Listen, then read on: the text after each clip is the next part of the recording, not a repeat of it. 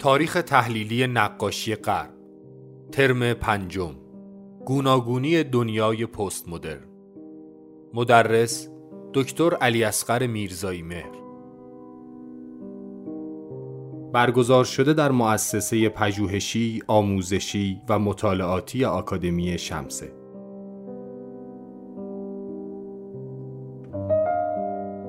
هنرمندانی که با گذر از امپرسیونیزم به کوبیسم رسیده بودند، کم کم عرصه را برای ارائه هنر انتزاعی مساعد دیدند. به گفته مورخان هنر مدرن، کاندینسکی نخستین نقاشی است که حدود سال هزار و نهصد و ده نخستین نقاشی کاملا غیر بازنما را عرضه کرد و از آن پس هنر انتزاعی مدرن در بسیاری از جنبش‌ها و مکاتب هنری مختلف پرورانده شد. برخی هنرمندان کوبیست تحت تأثیر تحولات صنعتی و تکنولوژیک در جامعه آن روز غرب، کوبیسم را به حرکت درآوردند و جنبش فوتوریسم را به مرکزیت ایتالیا تشکیل دادند که عمر چندانی نداشت و برخی نیز کوبیسم شاعرانه یا اورفیسم را مبنای تولید آثار هنری خود قرار دادند. از جنبش‌های مهم هنری که به تحولات هنری سده بیستم صورت جدیدی بخشید، دادائیسم بود. دادائیسم یک جنبش هنری است که در سال هزار و نهصد و شانزده شکل گرفت و هنرمندانی از آلمان، فرانسه و سوئیس در شکلگیری آن نقش داشتند. دادائیسم را میتوان زائیده ناامیدی، اضطراب و هرج و مرج ناشی از خرابی‌های جنگ جهانی اول دانست. زمانی که جنبش دادائیسم در حال از بین رفتن بود، پیروان آن دور آندره برتون که خود نیز زمانی از دادائیست ها بود، گرد آمدند و طرح مکتب جدیدی را پیریزی کردند. این شیوه در سال هزار و نهصد و بیست و دو به طور رسمی از فرانسه آغاز شد و فراواقع گرایی یا سورئالیسم نامیده شد. این مکتب بازتاب نابسامانی ها و آشفتگی های انسان قرن بیستم بود.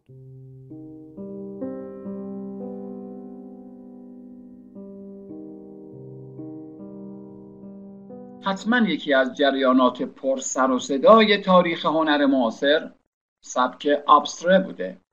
لابد در مورد کمی شامل این می شده که ابستره یعنی انتزاعی، یعنی منتزع شدن، یعنی جدا شدن، یعنی تفکیک شدن، یعنی تنهایی و خلاصه اشاراتی به منتزع شدن داشت. انتزاع موضوع یا روایت یا به خصوص بازنمایی از اثر هنری.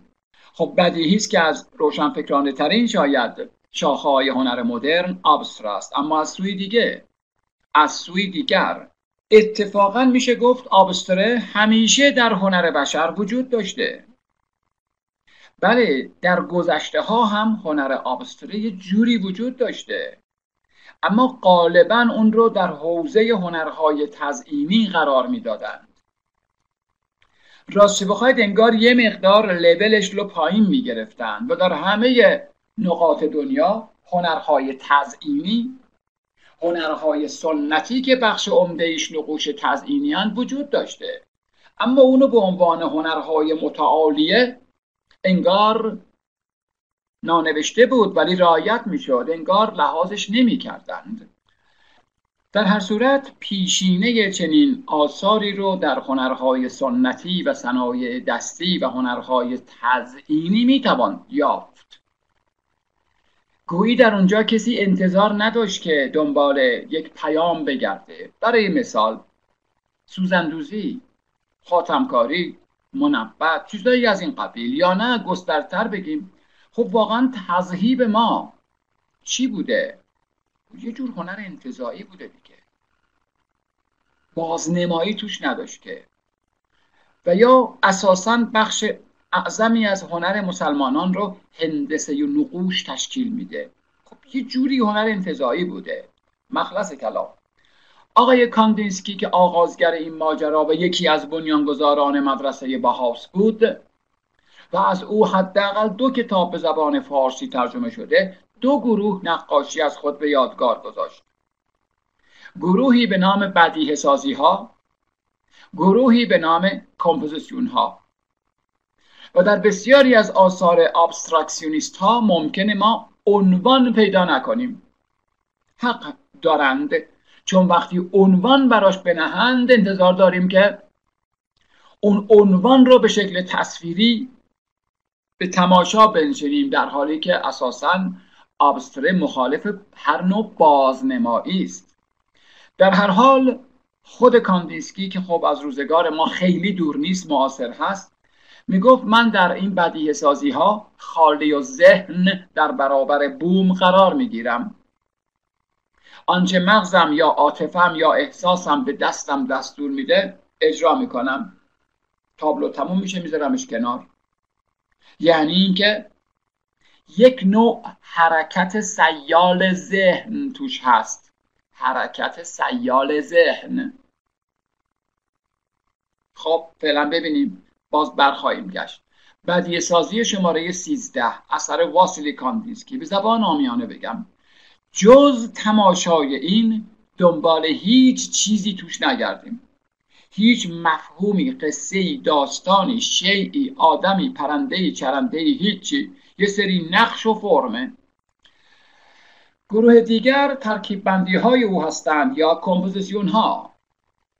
برخلاف اونجا که احساس حاکم مطلق بود، در این گروه آثار کاندینسکی منطق حاکم مطلقه.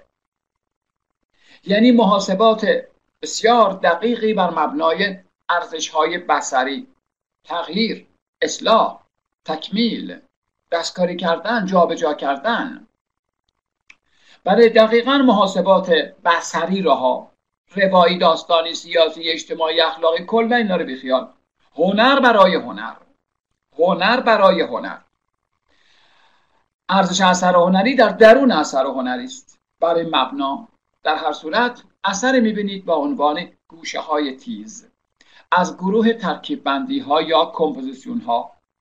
البته ابسترست، کماکان چیزی به نام بازنمایی توش نیست، اما با عناصر ساده هندسی یک ترکیب بندی متوازن، متقارن، متعادل، احتمالاً خوشایند رو خلق کرده. خب احتمالاً قبلا اشاره کردم ما تحصیل کردگان رشته هنر هممون مدیون جناب آقای کاندینسکی هستیم بدون تردید، چرا که آنچه به عنوان مبانی خواندیم بنیانگذارش آقای کاندینسکیه.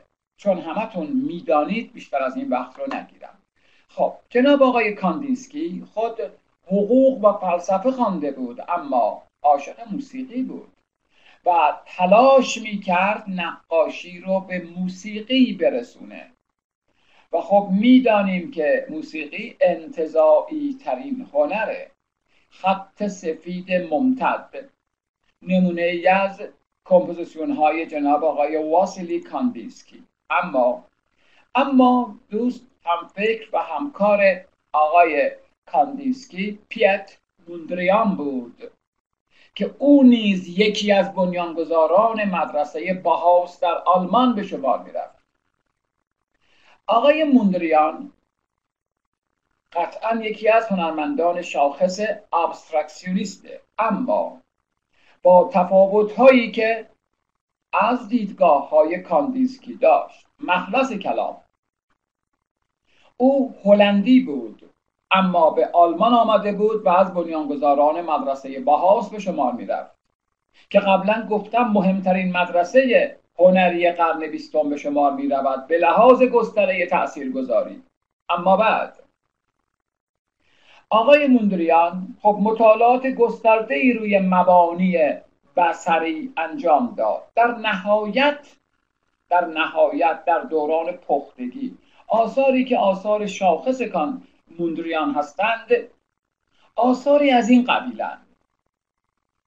یعنی در نهایت او به این رسید که سه رنگ اصلی میتونه انتزاعی ترین بیان رو انتقال بده، به علاوه البته سیاه و سفید، چون سیاه و سفید که رنگ نیستن، خنثان از لحاظ روانشناسی و رنگشناسی. اما در میان فرم‌های طبیعت زاویه قائمه از همه متعادلتر و متناسبتره از همه زوایا و شکلای دیگه. خب منطق هم توش کاملا حکم برماست دیگه، کاملا ایستایی و تقارن و توازن همه. نهایت اینکه آقای موندریان به تقسیم بندی های رسید بر مبنای چارگوش ها یا بگیم مربع ها. حالا گاهی مربع کامله، گاهی مربع مستطیله، همراه با سرنگ اصلی. خوب دقت کنید. در واقع آنچه موندریان بهش رسید گامی فراتر از آقای کاندینسکی بود. چرا و چگونه؟ چون در کار کاندینسکی ببینید بالاخره حداقل این حداقل توهم عمق وجود داشت. یعنی این خط سفیده جلوتر از اوناست دیگه، این که معلومه. نه پس یه جور بعد تو کارش هست، تو قمه کارش هست. علاوه بر اون بافت وجود داره تو کارهای کاندینسکی، بافت و بعد از عناصر طبیعتند. بله نوعی بعد وجود داره. الان مثلا خب معلومه که اون قرمز زیر اینه، این خط سیاه روی اون زرد است، روی این که شکی نیست. درست شد؟ تو همه کاراش اینجا ببینید بافت وجود داره، بافت و دوری نزدیکی. جهانی سه بعدی به ذهن میرسه نه دو بعدی، اما آقای موندریان به یک دنیای دو بعدی تقریبا مطلق رسید. پس از کاندینسکی گامی جلوتر رفت، یعنی دو ویژگی رو، بافت و بعد رو هم حذف کرد. و از سوی دیگر آقای موندریان علاقه مفرطی به هنر معماری داشت، پس عملاً نقاشی رو به سوی معماری کشاند. و پر واضحه که شما در همینجا نگاه کنید دور و برتون، در ساختار خانه‌تون حتما شکل مربع و چه قالبه، همچنان که در سطح زمین خونتون بسیار بعید غیر از این باشه و زاویه قائمه رو به وفور پیرامونتون میبینید، چون ایستاترین زاویه و متعادلترین برای ساختمان خیلی خوبه. خب همینجاست که وقتی کاندینسکی برمیگرده میره به کشور خودش بعد تعطیلی مدرسه باهاوس، نشریه منتشر میکنن به نام د استایل که درباره معماری مدرن و خلاصه معماری است. بله درسته که انتزاعی ترین هنر موسیقی است، ولی از یک منظر دیگر اگر مسئله کاربرد رو حذف کنیم، معماری هم یک هنر انتزاعی به شمار می رود. ترکیب با قرمز بزرگ، اثر البته به آثار جناب موندریان نئوپلاستیسیزم هم میگن، شکل آفرینی نو، ابسترس. بوگی بوگی در برادوی اثر پیت موندریان.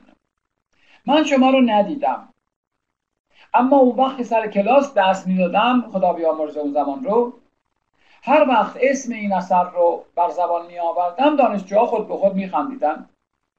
بعد من میگفتم چرا خندیدین؟ بعضیا فکر میکردم من بدام، نه نخندیدیم. گفتم عزیز من خندیدین، کار بعضی نکردین، اما چرا خندیدین؟ فکر کنید بهش. یک نفر نه، اکثریت یه تبسمی به لبشون اومد. خب چرا اومد؟ مگه من جوک تعریف کردم؟ بعد میگفتن دوستان شما میدونید معنی بوگی بوگی یعنی چی که خندیدید؟ نه والا هیچکی نمیدونست. میگفتم الان به شما دارم میگم، ما اگه شما هم خندیدید که کار خوبی کردید. خب واقعا پرسش اتفاقا پیچیده است. خب چی شد خندتون گرفت؟ مگه واقعا موضوع خنده‌داری من گفتم، یا چه چیزی اتفاق افتاد، یا داستان موسیقیه، یا جوک چیه؟ نه هیچ کدوم نیست. کمکتون میکنم، خود این موسیقی کلامه، هیچ چیزی نیست. موسیقی کلام نشاطی طنزآمیز توشه که بسیار پیچیده است، بسیار مقوله پیچیده است. بماند که منم سواد و تخصص ندارم، اما میدانم که پیچیده است. ببینید دنیای موسیقی دنیای خیلی عجیبیه. من برای خودم متاسفم که سواد موسیقیم از صفر کمی، بالاتر نباشه پایین، پایینتر نباشه بالاتر نیست. اما اما حقیقتا موسیقی حیرت انگیزه. ببینید همین الان پشت دیوار اتاق شما یک نفر شما رو صدا کنه، فقط صدا کنه، شما میفهمی که این زن یا مرده، پیر یا جوونه، آشناس یا غریبه است، ایرانیه یا خارجیه، تهرونیه یا رشتیه، خسته است یا شادابه، عصبانی، ببین اصلا حیرت انگیزه، خیلی عجیبه، درست دارم میگم دیگه. فقط شما رو صدا کنه، بگه حسن، همین، هیچ کدوم، خانم جعفری، همین صدا کنه، هیچ هیچ کار نکنه. از اون یک واژه میشه فهمید که این چه جور آدمیه. گفتم زن، مرد، پیر، جوون، چی، همه رو میشه فهمید بدون اینکه ببینیش.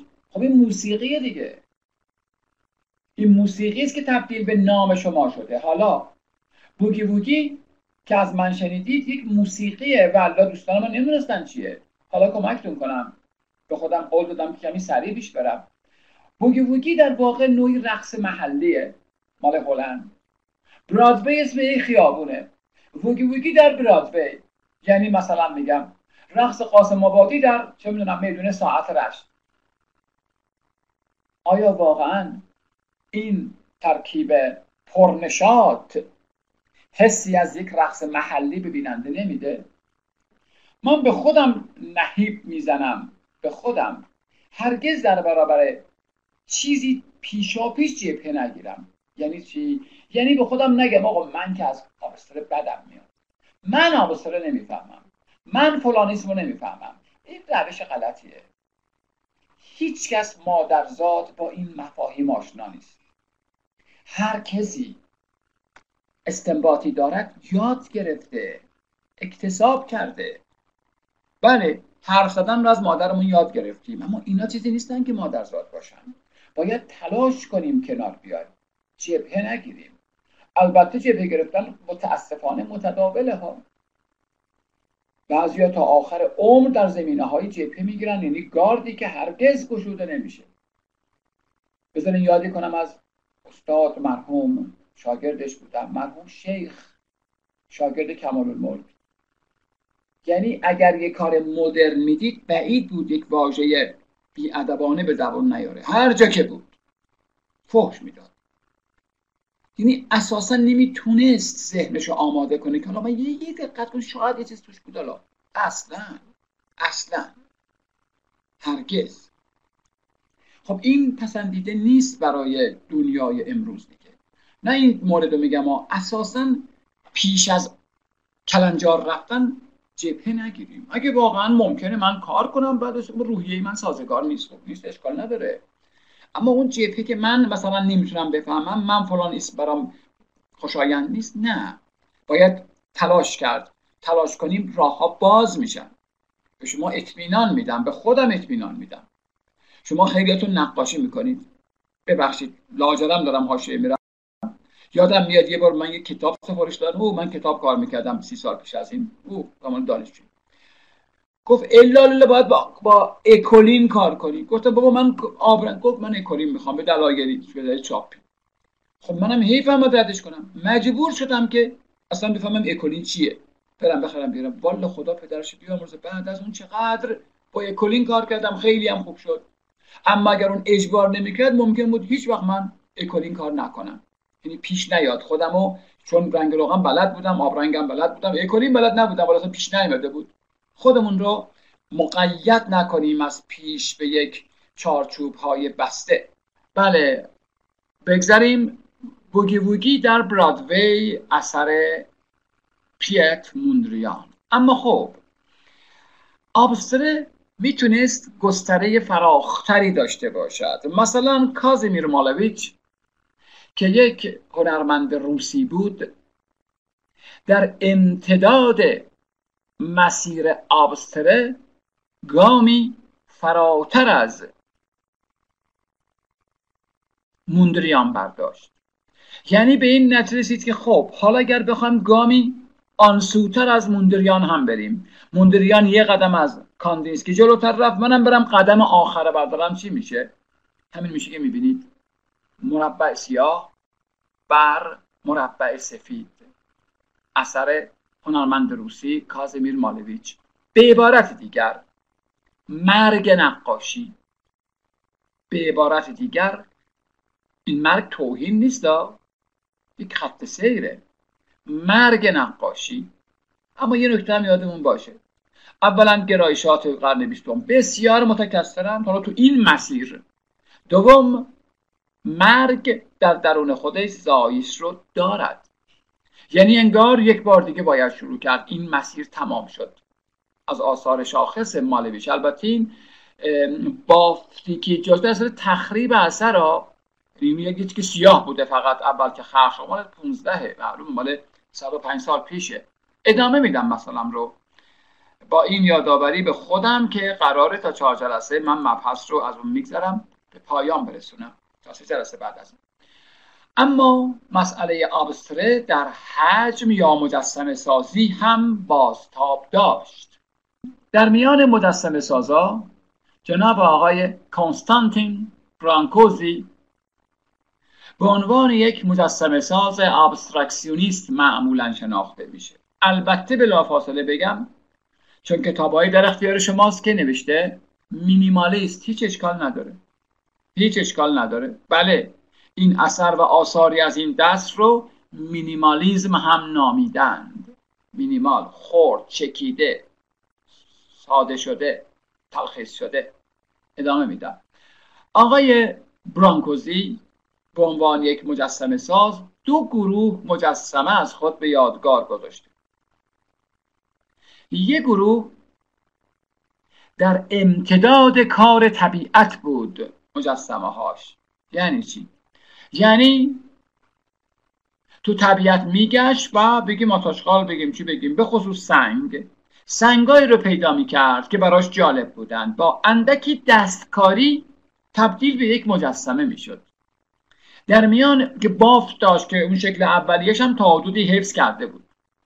در اون گروه مشهورترین مجسمهش که حتما دیدید در کتاب‌های تاریخ هنر، دکیس هست، بوسه.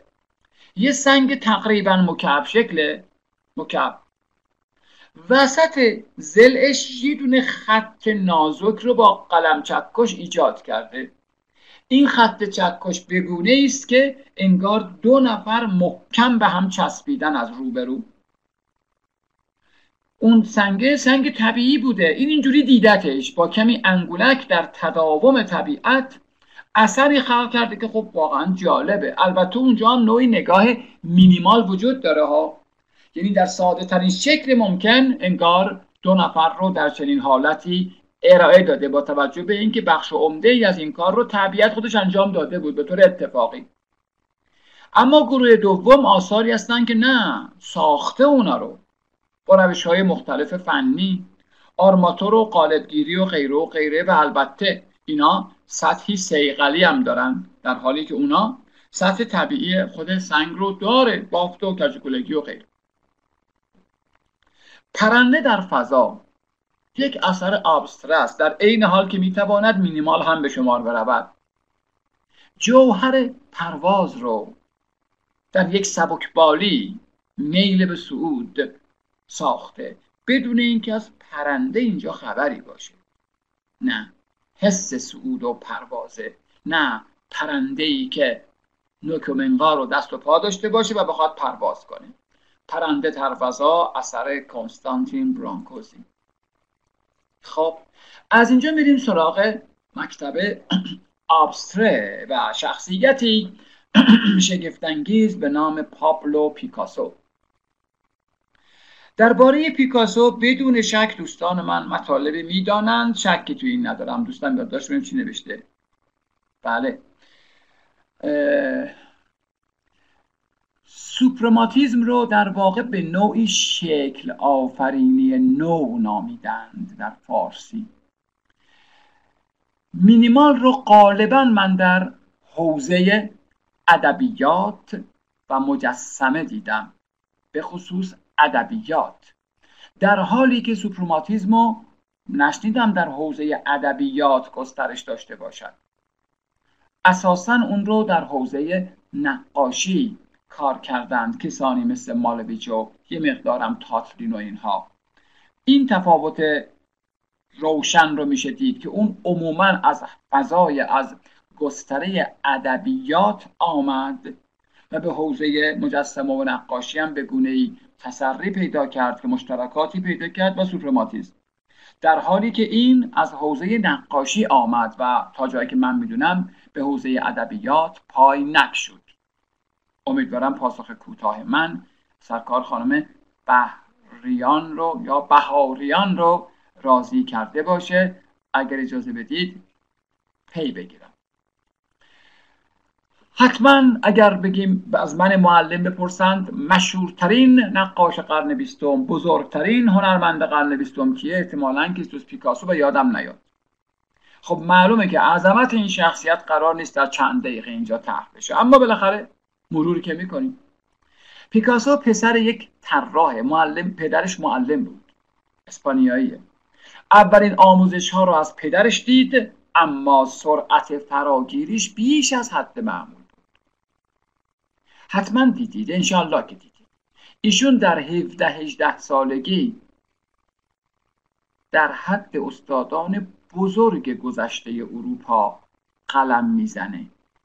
از مادرش پورتری دارد، من نظر شخصی ندارم بدم، که شاید قابل مقایسه با آثار رامبراند، در حالی که هفده هجده سالش. خب معلومه که این قول در شیشه کوچک اسپانیا جای نمیگیره. پس شنیده که فرانسه اوضاع فرق میکنه، میاد پاریس. آمدن به پاریس در فکر میکنم هزار و نهصد، همانو آشنایی با یک جهان جدید همان. او از حدود هزار و نهصد و سه تا پنج مفاهیمی انسانی، اخلاقی، گاهی مذهبی رو به شکل فیگوراتیو نقاشی میکنه. چون در این دو سه سال بیشتر در آثار او رنگ آبی غالب هست، به همین جهت به این آثار این سالها که اوایل فعالیت او در فرانسه است میگن دوره آبی پیکاسو. فقیر، مستبند، نابینا، هرچی میخواد بگید، اثر پیکاسو هزار و نهصد و سه هست. دلسوزی نسبت به ستم دیدگان و چیزایی از این قبیل. یه نمونه دیگه از دوره آبی پیکاسو، دو خواهر. خب واژه خواهر یه واژه مذهبیه تو همه جا. مغمومند، پریشانند.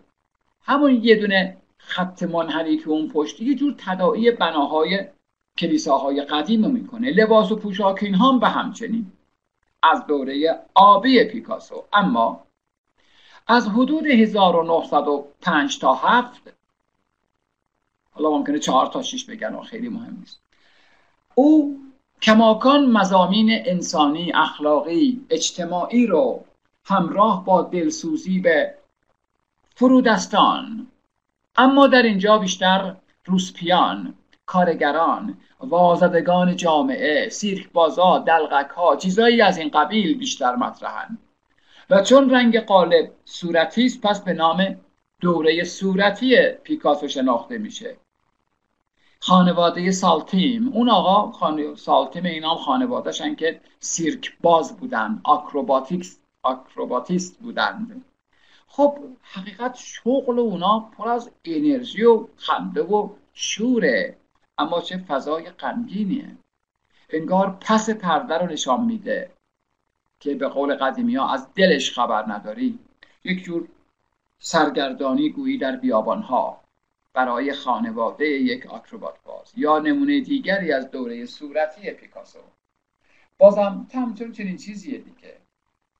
چه اندام ورزیده شبیه هرکوله، اما چقدر غمگین و سنگ شده. و اون طرف اون نوجوان هر لحظه نگران فرو افتادنه. تعادلی در اون نیست.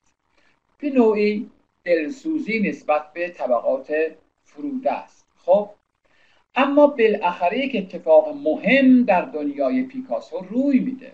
خیلی مهم، خیلی مهم. با تمام فشردگی بحث اهمیت این رو توضیح باید بدم. خب من در درس دیگر رو در یک بخش دیگری گفته بودم که دوره مزبور، دوران مدرنیستی، توجه به هنر غیر اروپایی خیلی زیاده. مثلا پیکاسو که در پاریس حالا زندگی میکنه، آثار آفریقایی رو خیلی دوست داره، به خصوص مجسمه های آیینی چوبی آفریقا رو که دلالا میارن. تا جایی که من میدونم هیچ وقت به آفریقا نرفت، اما خب نیاز نبود بره، آثار رو می آوردند و به قول قدیمی ها به ثمن بخس اونا رو می خریدن دیگه، چیزی نبود که. اتفاقا علاوه بر مجسمه ها که او می خرید جمع می کرد و براش جالب بود و مطالعه می کرد، یک عکس سیاه‌سفید هم از زنان آفریقایی به دستش رسید. البته اون زمان عکس رنگی که اصلا وجود نداشت، اما عکس سیاه‌سفید بود. براش جالب بود این قیافه هایی که به هر حال یه جور خشنن و آفریقایی‌ها. شروع کرد با این عکسه به قول معروف کلنجار رفتن، آنالیز کردن، طراحی کردن، بازسازی کردن در اندازه‌ای بزرگ. خب میدانیم که او نوشته های سزان رو که اندکی قبل در نشریات چاپ شده بود خوانده بود و تحت تأثیر دیدگاه های سزان قرار گرفته بود. پس تابلو یافرید هزار و نهصد و هفت و اسمشو گذاشت دوشیزگان آوینیون. آوینیون نام یک خیابان در پاریس بود و هست. توضیح میخوام از دوستان خودم. آوینیون به اصطلاح خیابان بدنامی بود با زنانی بدنامتر. خب انتخاب واژه دوشیزه قبل از اون خودش هم یک نوع طنز، یک نوع حجب، یک نوع شیطنت توشه. در بسیاری از کارهای پیکاسو این شیطنت البته دیده میشه، این نگاه دو رگه، یه رگش طنز یه رگش جدی. بگذاریم. به هر حال یک برداشت، یک برخورد با اون عکس نتیجه ای داد که حالا میگیم دنیای هنر رو، ولی تأثیرات بسیاری در دنیای هنر داشت. بدون شک همه منابع میگن اولین تابلوی کوبیستی دوشیزگان آوینیون اثر جناب پابلو پیکاسو هست که تاریخش هم دو سه بار گفتم. خب درست دقت کنید، یکم با دقت نگاه کنیم، مگر نه اینکه سزان پیشنهاد داده بود برای اینکه جهان پیرامون را بهتر بشناسیم باید زوایای دیدمون رو ثابت نگه نداریم، از زوایای مختلف به عناصر نگاه کنیم تا جوهر وجودی اون رو به تصویر بکشیم، نه یک نما از بی‌نهایت نما. همچنین او گفته بود که باید عناصر طبیعت رو تلخیص و ساده کرد برای شناخت بهتر. خب این تجربه ای بود که او انجام داد. منتها تأثیرات اون عکس همیشه موند.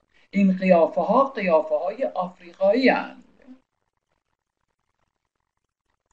قیافه های آفریقایی هم و تأثیرات آثار پریمیتیو آفریقا به خصوص صورتک ها درش دیده میشه. این تابلو مدتی در کارگاه کارگاه نقاش موند، اما بالاخره برخی از کارشناسان توجهشون بهش کم کم جلب شد. دوستی پیدا کرد به نام به نام جورج براک. مشترکاً این منظر رو، این دیدگاه رو تعمیق و توسعه بخشیدند. خود دقت کنید، مشترکاً این دیدگاه رو، این منظر رو تعمیق و توسعه بخشیدند. فکر میکنم نه بود، دو سال بعد بود اگه اشتباه نکنم، مشترکاً از این آثاری که خلق کرده بودند نقطه نمایشگاهی گذاشتند. متاسفم مشخص نیست چه کسی اول این واژه رو به کار برد، ولی یک منتقد آثار ارائه شده پیکاسو و براک رو مکعب‌های تکرار شونده نامید. مکعب. از همینجا واژه کوبیسم زاده و به این نوع نقاشی اطلاق شد. بیشتر خواهم گفت، نگران نباشید. دوشیزگان آوینیون اثر پابلو پیکاسو. تا سال هزار و نهصد و یازده یعنی یه چهار سالی پیکاسو و بارو... براک با همدیگه این مبحث رو دنبال میکردن تا اینکه انتقاداتی به آثار اونها شد در هزار و نهصد و یازده، مبنی بر اینکه شما به عنوان نقاش بیشتر از سطوح تیره و روشن استفاده کردید، به عبارتی رنگ تو کارتون خیلی کمه. نقاشی خب ضرورتاً باید از رنگ بهره ببره. پیکاسو و براک به این نقد پاسخ مثبت دادند، یعنی از هزار و نهصد و یازده به بعد کوشیدند عنصر رنگ را در آثارشون پررنگ تر بکنند. به همین جهت آنچه از هزار و نهصد و هفت تا یازده زاده شد امروزه در کتاب‌های تحلیلی با عنوان کوبیسم تحلیلی نامیده میشه که به تحلیل فرم و فضا در زمان میپردازد. اما از هزار و نهصد و یازده به بعد به واسطه تغییراتی که ایجاد شد کوبیسم عنوان کوبیسم ترکیبی پیدا کرد. هم در این مقطع که حدود ده سالی شاید ادامه داشت، خیلی پایان روشنی براش نمیشناسیم، هم عنصر رنگ جلوه بصری بیشتری پیدا کرد و هم ترکیب مواد به زبان ساده، یعنی سرآغاز کولاژ سرآغاز کولاژ از کوبیسم ترکیبی است. اثری میبینید با عنوان سه نوازنده از آقای پیکاسو. در این اثر اشیایی رو هم بر روی بوم چسبونده، مثل مقوا. خیلی خوب، به یک نکته دقت کنید. چسباندن یک شی روی بوم امروز هیچ کار عجیب غریبی نیست، هر دانشجویی هم این کارو میکنه. اما خب سرآغازش مهمه. دوم، چسباندن یک شی روی بوم یعنی عدول از حوزه جهان دو بعدی به جهان سه بعدی. درست شد؟ یعنی خلق اثری که لامسه‌ای هست، قابل لمس، برجستگی، فرورفتگی قابل لمسه. درسته؟ اشیا که به چسبونین بافت‌های مختلف دارن.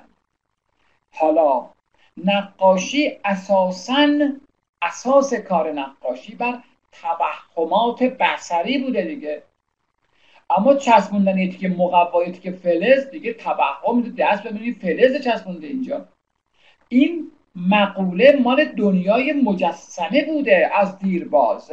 خب پس در کوبیسم ترکیبی یه جورایی با آوردن کولاژ توسط براک و پیکاسو مرز میان نقاشی و مجسمه سازی تا حدودی فرو ریخت تا حدودی فرو ریخت.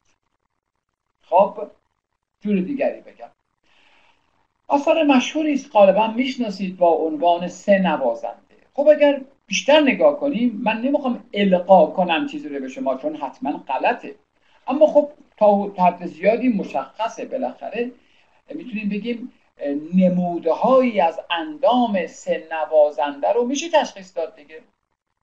حتی برخی از ادوات موسیقی رو هم میشه اینجا تشخیص داد. درسته؟ خب اما از کوبیسم ترکیبی، اما اینجا رو ببینید، پرتغالی یعنی مردی از اهالی کشور پرتغال، به اون معنا پرتغالی، اثر جورج براک. خب در اصل چی بوده؟ در اصل موضوع مردی از اهالی پرتغال که در حال نواختن ماندولین هست. اما هنرمند کوبیست وقتی که اول به شکل بگیم آنالیز به حجم‌های ساده، ساده سازی فرم‌ها کوشیده و همچنین همزمان زوایای دید تغییر یابنده، به این ترتیب به یک ساختار تجسمی میشه گفت متمایل به سه بعدی رسیده که دیگه ما چندان، حداقل برای شما که کمتر از من این اثر رو دیدید، اون فرد پرتغالی در حال نواختن ماندولین دیگه چندان محلی از اعراب نداره. ممکنه مثلا ندیدمش، گرچه من تشخیصش میدم، مهمم نیست. دقت کردید؟ این جمله مکمل رو بگم. هرگز کوریستا مرز میان خودشون و آبستره رو توضیح ندادن، هیچ وقت. دقت فهمودید؟ هرگز مرز میان کار خودشون و آبستره رو، به عبارتی روشن‌تر، اثری مثل پرتغالی ببخشید اثری مثل پرتغالی خب خیلی نزدیکتر به آبستره است، در حالی که طبیعت بیجان جناب آقای براک نه اونقدر به آبستره نزدیک نیست. عمل نقاشانه توش دیده می شود، حجم و عمق و رنگ و جنسیت و خیلی چیزایی دیگه. اون چاقو چاقوه دیگه، مشخص چاقوه. خب در حالی که قبلی اینطور نبود. ادامه بدم. بله، براک که از یاران دلبسته کوبیسم و پیکاسو بود، آثار فراوانی آفرید که طبیعت بی جانهاش مشهورترند، مثل سزان که پدر این مقوله محسوب میشد. چرا؟ چون خب تو طبیعت بی جان راحت‌تر اون اهداف رو میتوان مدیریت کرد، یعنی ساده سازی عناصر در حد اشکال ساده هندسی و بگیم همزمان دیدن زوایای متعدد. فعلا بار خواهم گشت، نگران نباشید، بیشتر از این خواهید شنید همین دقایق بعد.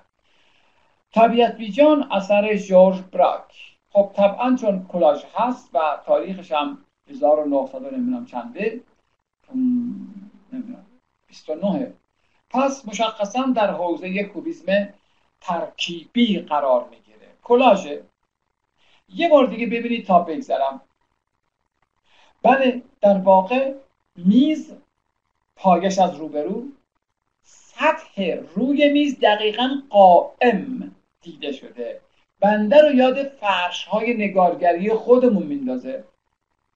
این در حالیه که کشو از زاویه دیگری دیده شده.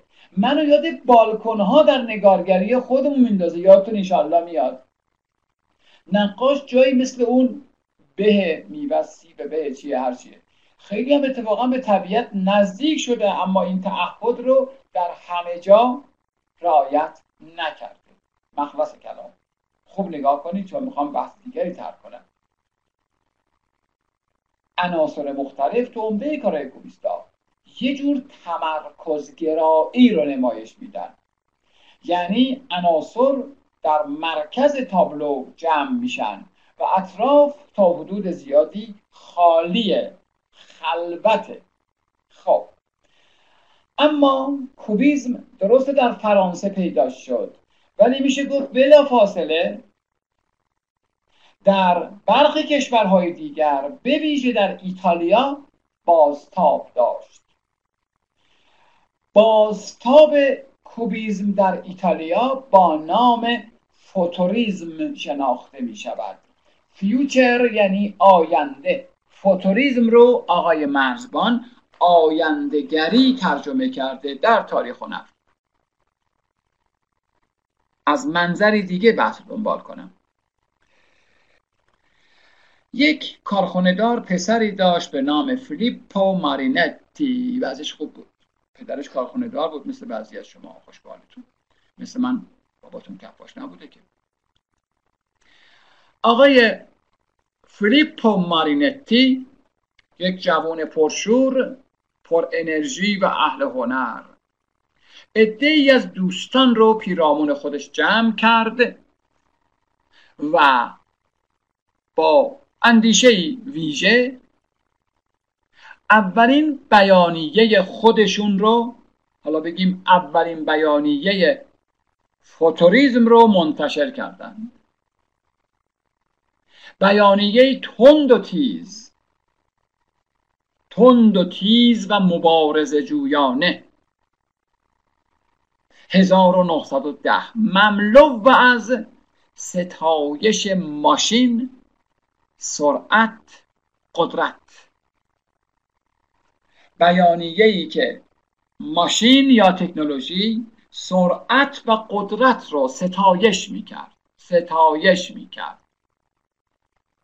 نسبت به گذشته بدبین بود، نسبت به آینده بسیار خوشبین.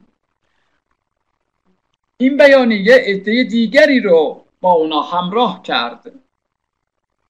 از اولین کسانی که به مارینتی شاعر، حواسمون باشه، یعنی فوتوریسم ابتدا در شعر بروز کرد و خود مارینتی شاعر فوتوریسته. از دوستان مشهور او در ادبیات مایاکوفسکی روسی است که جوان شد، جوان از دنیا رفت. او هم در زمره شعرای فوتوریست بود، اما رشته ما که شعر نیست اینجا، بخصوص شعر فرنگی که من سوادم نمیرسه. اما مشخصه که در عرصه نقاشی علاقمندان و پیروان پرشوری پیدا کرد فوتوریسم. به این ترتیب هزار و نهصد و ده سرآغاز سبک پرسر و صدای فوتوریسمه. آرونا واقعا اهل سر و صدا و جیغ و داد بودن. یک دهه بیشتر نپایید. اما اما از بیانیه فوتوریسم و اهدافشون یه چند نکته‌ای بگم.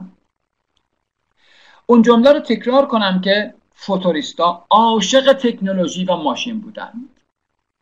همشون هم جوان بودن، عنفوان جوانی. خب باید بگم حق داشتند.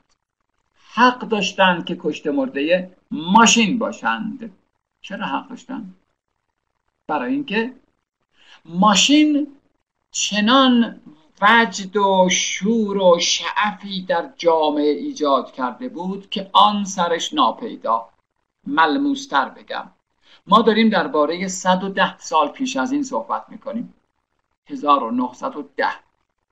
یکم دنیای اون زمان رو تو ذهنمون مرور کنیم، چه اتفاقاتی افتاده. صد و ده سال پیش از این به تازگی، چند سال قبلش البته، جان فورد اتومبیل رو ساخته. حالا ده پونزده سالی ازش گذشته، بعضا در خیابان‌های ایتالیا اتومبیل سوار میشن.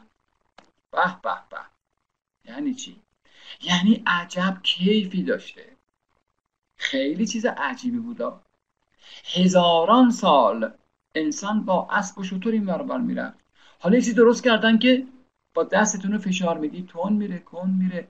او خیلی چیز شگفت انگیزیه. نه، من و شما نمیتونیم خوب بفهمیم هیجانی که از تماشای یک اتومبیل، به خصوص سوار شدنش، به مردم دست میداد. دیگه کالسکه رو ولش کن، اسب رو ولش کن که سرگین میاندازه، خور و پف میکنه، خسته میشه، جفتک میزنه، هزار تا بلا سر آدم میاره. حالا اتومبیل سوار میشی، طلاق طلاق هم نمیکنه، خسته هم نمیشه. خب حق داره، ماشین دیگه، تکنولوژی نابرده. بله نمیتونیم خوب بفهمیم که چه وجدی داشت وقتی کسی میتونست تو خونش موسیقی گوش بده.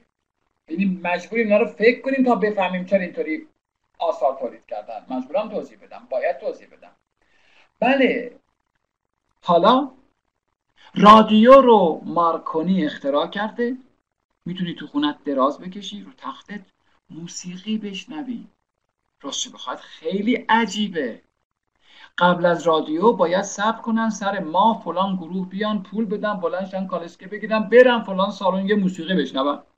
ضبط صوت که نبود، رادیو چه دیگه هم نبود، حالا فلش و لپتاپ هم نبود و نبود و نبود. خب حالا رادیو، تو خونه دراز بکشی، اخبار مملکت رو برات بگن. خیلی هیجان انگیز بود، خیلی هیجان انگیز. یه دستاورد ماشینی دیگر، تکنولوژیک دیگر، تلفن. بله هی باید بگم ما امروز دیگه برامون جذابیت ندارن. میگم چرا، اما اون زمان خیلی هیجان انگیز بود. اینکه خونت به دراز بکشی، با عمت تو قزوین صحبت کنی، خیلی هیجان انگیز. میگه میشه از یک شهر صدای عمه آدم بیاد. خب شده، چی نابرده؟ تکنولوژی، علم نو. پس حق داشتن بگن خاک بر سر گذشتگان. از اینم بدتر میگفتن. چقدر تخمه بودن، چقدر عقب مانده و تنبل بودند. خوش به حال ما، چه روزگاری داریم، چقدر خوشبخت شدیم، چه امکاناتی پیش آمده. باز نام ببرم، کار زیاد بود. هواپیما صد و ده سال پیش بالاخره گاهی در آسمان دیده میشد هواپیما، مگر نه اینکه بزرگترین آرزوی بشر پرواز بود، اونم با اون سرعت. از آسمون بری به یک سرزمین دیگه، خیلی جالب بود.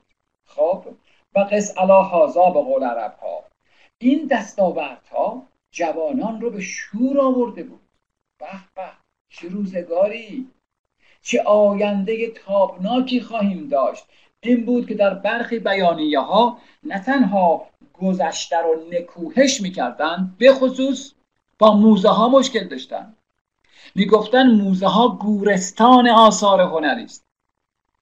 خیلی جای مزخرفیه. آدمو عقب گرد میدهی، برگرد برو گذشته، گور پدر گذشته.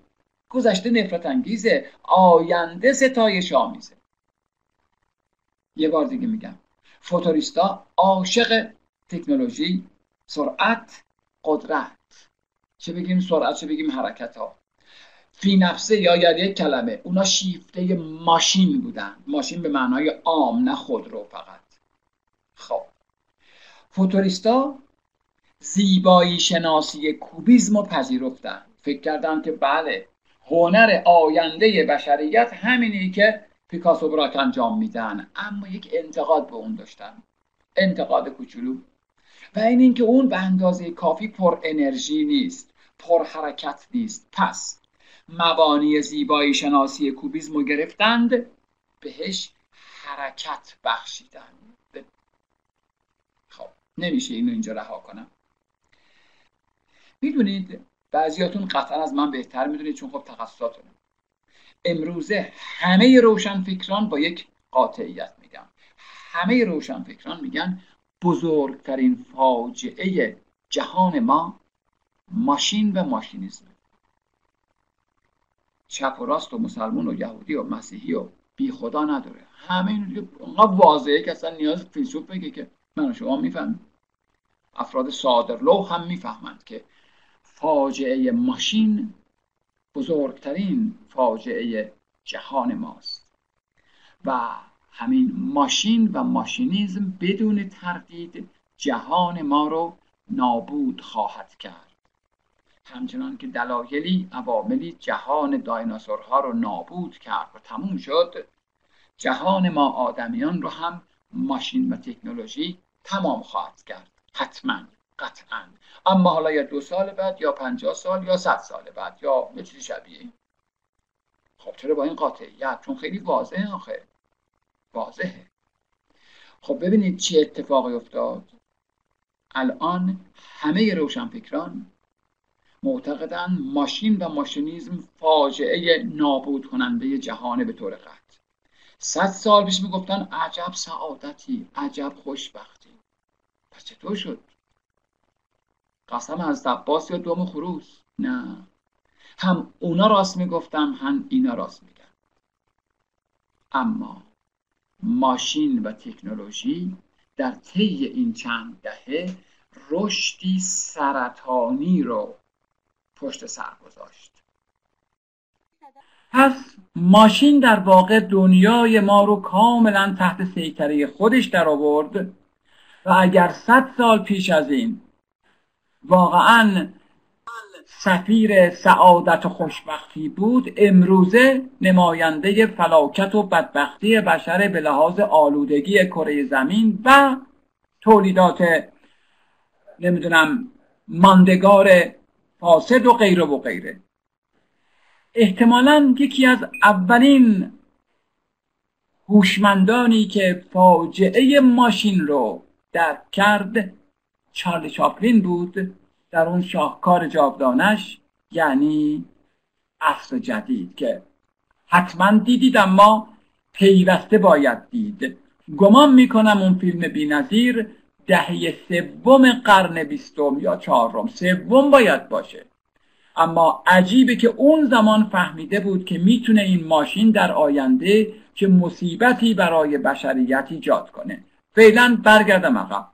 پس دانستیم که فوتوریسم شیفته تکنولوژی و ماشین و سرعت و قدرته و مال جوانان پرشوری است که احساس میکنند نسل‌های قدیم انسان‌های پخمه عقب مانده تنبل کودن راکدی بودند که اصلا تحرک نمیشناختند، پس باید تاخت و جلو رفت و جهان رو با ماشین تسخیر کرد. خب اثر میبینید با عنوان سگ با قلاده متحرک، اثر جاکومو بالا. خب معلومه که ایتالیاییه. این ماجرا بیشتر در ایتالیا گفتم پای گرفت. اینجا چیکار کرده آقای نقاش؟ خیلی ساده است ظاهراً. حرکات متوالی پا و دم و کله سگ رو سعی کرده نمایش بده، یا حرکات متوالی دامن و قلاده و پای خانم رو. ممکنه دوست کم تجربه بگه خب این چه ربطی به کوبیسم داشت؟ خوب دقت کنید. اینکه رابطه بین زمان و مکان چه نوع رابطه ایست یکم از بحث من خارج و مشکل حقیقت، اما حداقل اینه من اگر بخوام عنصری رو از دو زاویه ببینم مستلزم دو مکان متفاوت و در نتیجه دو زمان متفاوتم، و اگر از ده زاویه بخوام ببینم ده مکان. خب جامعه باز کنم دیگه، نمیشه دو مکان در یک زمان بگنجه، دو مکان دو زمان میخواد. پس در واقع همزمان باید از زوایای مختلف سعی کنم اونو ترسیم کنم. خب در آثار فوتوریستا مثل این این برش های زمان متوالی هستند. شمرده گفتنم رو ببخشید بر من، چون احتمال میدم کمی کمی گنگ باشه، اینقدر با حساسیت و شمرده میگم. مگر نه اینکه کوبیستا هم زمانی رو مد نظر داشتن، اما اونجا یه جور فضا در زمانی بود، یعنی زمان به شکل متقاطع کنار هم چیده میشد، اینجا به شکل متوالی کنار هم چیده میشه. این شاید نمونه بهتری باشه. عروس، عروس اثر مارسل دوشان. مارسل دوشان در این اثر یک عنوانی انتخاب کرده که اتفاقا عاطفی و شاعرانه و شخصی و چیزایی از این قبیل. عروس، جوانی، زیبایی، خیلی سوال بزنیدم میاره. اما ببینید چقدر مکانیکیه، چقدر صنعتیه عناصر بصری. انگار دل و روده یک دستگاه ناشناخته‌ای هستند. اینجاها مختصات کوبیستیش بیشتر دیده میشه. اینجاها مختصات کوبیستیش بیشتر دیده میشه و تحرک و پویایی داره، یعنی تمرکزگرا نیست، برخلاف آثار کوبیستا کوبیستای فرانسه. میدانم که اطلاع دارید مشهورترین اثر فوتوریستی اینه، شاهکار فوتوریسم میدونند. برهنه ای از پلکان پایین میآید، اثر مارسل دوشان. خوب دقت کنید. گفتیم اونا عاشق ماشینند، شیفته ماشینند. مارینتی میگفت من صدای خدا را از چرخنده های ماشین میشنوم. خدا اینجاست. پس در نتیجه هر چیزی ماشینی بشود ایداله، حتی انسان. یعنی عواطف اینا رو بذار کنار، فرمول بهش بده، دستور بهش بده، بذار دقیق کار کنه عین ماشین. اصلا ماشین با حرکت مرتبطه و انسان ماشینی شده هم باید حرکت کنه. اما در این اثر هم شما یک حرکت متوالی رو میبینید، اما در کوبیسم تحلیلی یا ترکیبی آقای پیکاسو و براک یه جور حرکت متقاطع رو میدیدید. پشت سر هم نبود، در هم بود. امیدوارم من خوب گفته باشم و دوستانم به روشنی درک کرده باشم، چون گمان میکنم کمی گنگ. بله. الان ببینید این قطعات آدم رو به یاد قطعات مکانیکی میندازه. انگار این زنی که میخواد حرکت کنه تلق تلق تلق تلق صدا خواهد داد، عین چرخنده، عین پیستون، عین میلنگ. این از اونجا میاد، از اینجا بره. آثار کوبیست‌ها در هم با تمرکزگرا بود. آثار فوتوریست‌ها در امتداد اون ماشینی شده پرتحرک هست. مسابقه اسب دوانی اثر کارلو کارا، مسابقه اسب دوانی اثر کارلو کارا. مارینتی میگفت اسبی که میدود چهار پا ندارد، یکصد پا دارد. یعنی همین، زبان ساده یعنی همین. اثر خیلی شاخصی نیست ولی اثر بسیار گویایی هست. مختصات کوبیستی کاملا توشه، ساده سازی فرم های طبیعت در احجام ساده هندسی و علاوه نوعی تحرک و پویایی. ببینید ممکنه دوستی بگادم یاد اسلوموشن و انیمیشن میندازه. آره راست میگی، ولی یادمون باشه که در روزگاری که این آثار خلق میشد، یعنی صد سال پیش، هنوز نه اسلوموشنی به وجود آمده بود نه انیمیشنی، بلکه میتونیم بگیم بالعکس. این آثار هنرمندان عرصه های تصویر رو به اون بسترها رهنمون شدند. مسابقه اسب دوانی اثر کارلو کارا. اما اگر فوتوریسم از عرصه شعر شروع شد، در عرصه نقاشی توسعه پیدا کرد، به عرصه مجسمه سازی هم پای نهاد. با هنرمندی مشهور به نام اومبرتو بوچونی، اومبرتو بوچونی بدون شک معروف ترین کار بوچونی است. من متاسفانه نمیدانم عنوان این اثر در زبان ایتالیایی چیه که ترجمهش میشه این واژه های عجیب غریب، اما همین تعریفه که همین ترجمه رو کردن، شکل‌های بدیع تداوم در فضا. نمیدونم یعنیش، اما یعنی این مجسمه. خب انشالله که میدونید اورژینال این مجسمه خوشبختانه در موزه هنرهای معاصر تهران نگهداری میشه. مادر و من و خانم آریایی میگفت همیشه شبون یه بار رمزون. آره همیشه میگیم این آثار ما در کشورهای بیگانه است، اما این بارم برعکس، این شاهکار فوتوریستی جزء دارایی موزه هنرهای معاصر تهرانه، از خریدهای هوشمندانه آقای مهندس کامران دیباست در سال پنجاه و شش برای موزه که بسیار خرید موفقی بوده و از بحث من کمی خارجه. بله، شکلهای بدیع تداوم در فضا. یک ابرقهرمان خور از حرکت و انرژی، گویی کوه ها رو خورد میکنه جلو میره، هیچ چیز جلودارش نیست. حرکت تا بی نهایت با اراده پولادین. منو یاد قهرمانان بعضی فیلم های علمی تخیلی میندازه، شما رو هم لابد.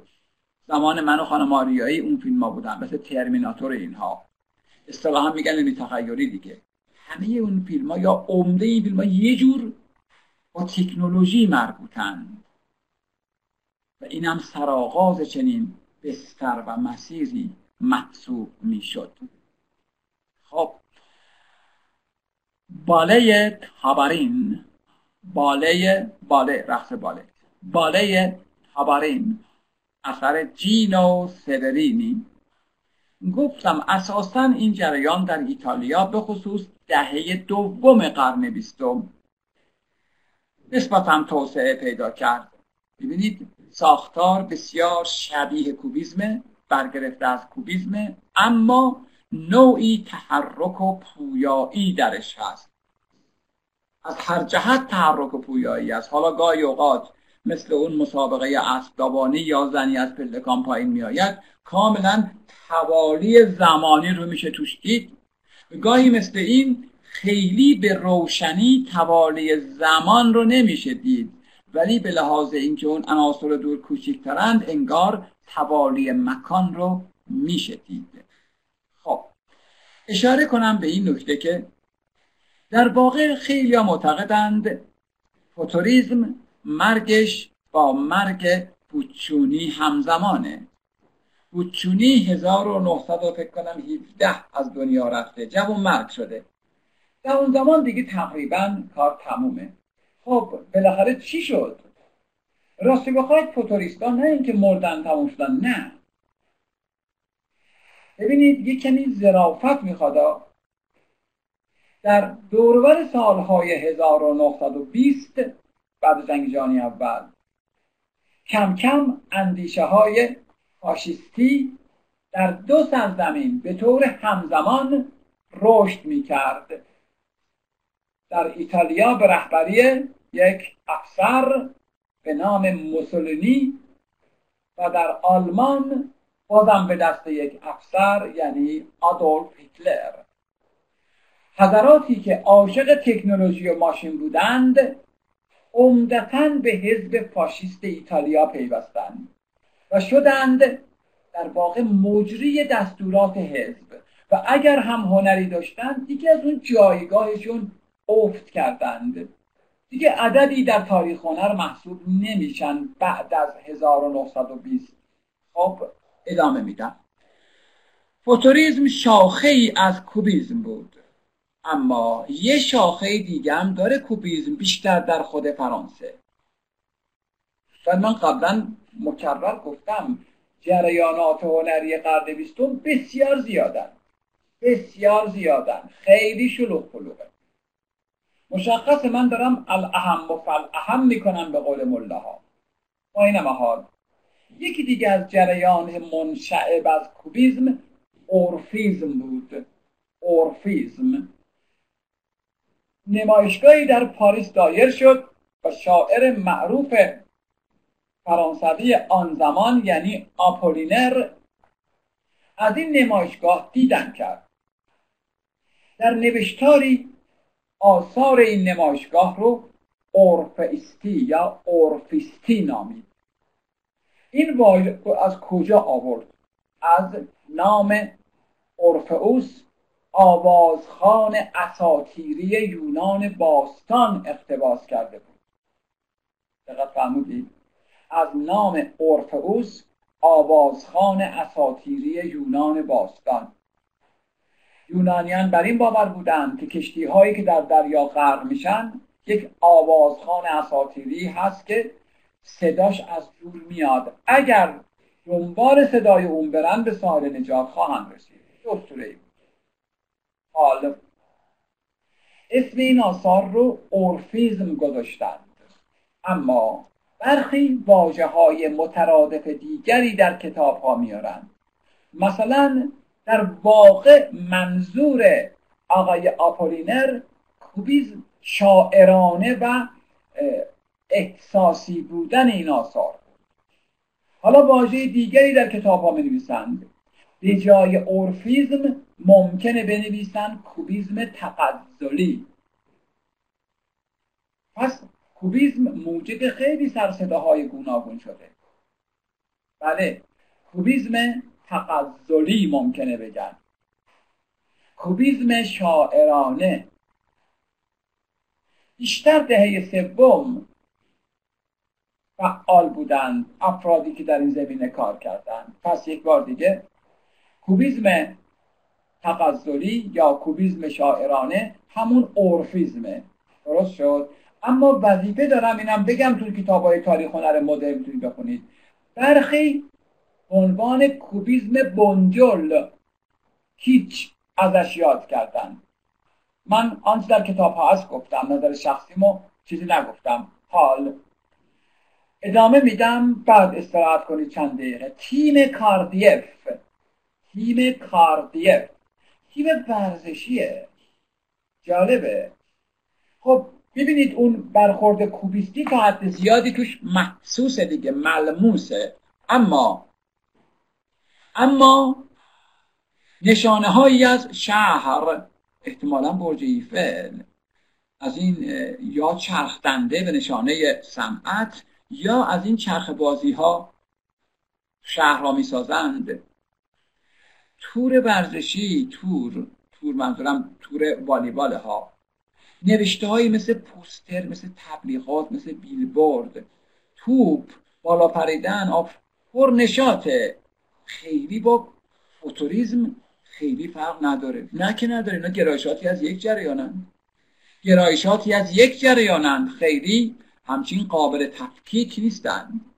از روبرت دلونه اولش بگم، قبلی هم کار اون بود. شاخصترین هنرمند اورفیسم همانا روبرت دلونه است. ژاک بیون و دیگران هم هستند ولی عمدتاً با نام ایشون گره خورده. من نظر شخصی خودم رو یه جمله بگم. من حقیقتاً چندان شاعرانگی در این آثار نمیتونم بفهمم. حتما اشکال از منه. میتونم شاعرانگیش بفهمم، بقیهش برام مشکل نیست. اما خب کتابا نوشتم، منم بفهمم بگم. بله، برج ایفل. ببینید فوتوریستا، کوبیستا، اورفیستا همشون جامعه متمدن، شهر، تکنولوژی، صنعت، آسمان خراش، آپارتمان، علاقمندن به اینا. همینجا هم بازتابش برج ایفل اثر روبرت دلونه کاملا بازتاب یک زندگی متمدنانه است. ساختمان های چندین طبقه، آسمان خراش، آپارتمان ها و این برخورد های کوبیستی که خب تکرارش نکنم. اما اما کمی درباره برج ایفل یه اشاره بکنم. فکر نمی کنم تو نمونه دیگرش باشه. نه نیست، یه اشاره کنم. ببینید چون اصلا یه مجموعه داره روبرت دلونه برج ایفل، یه مجموعه داره. برج ایفل گمان میکنم امسال دقیقاً صد و سی سالگرد ساخته شد. صد و سی و یک شد فکر کنم. مهندس ایفل قرار شد یک نمادی برای نمایشگاه جهانی هنر که در پاریس دایر میشد صد و سی سال پیش از این درست کنه.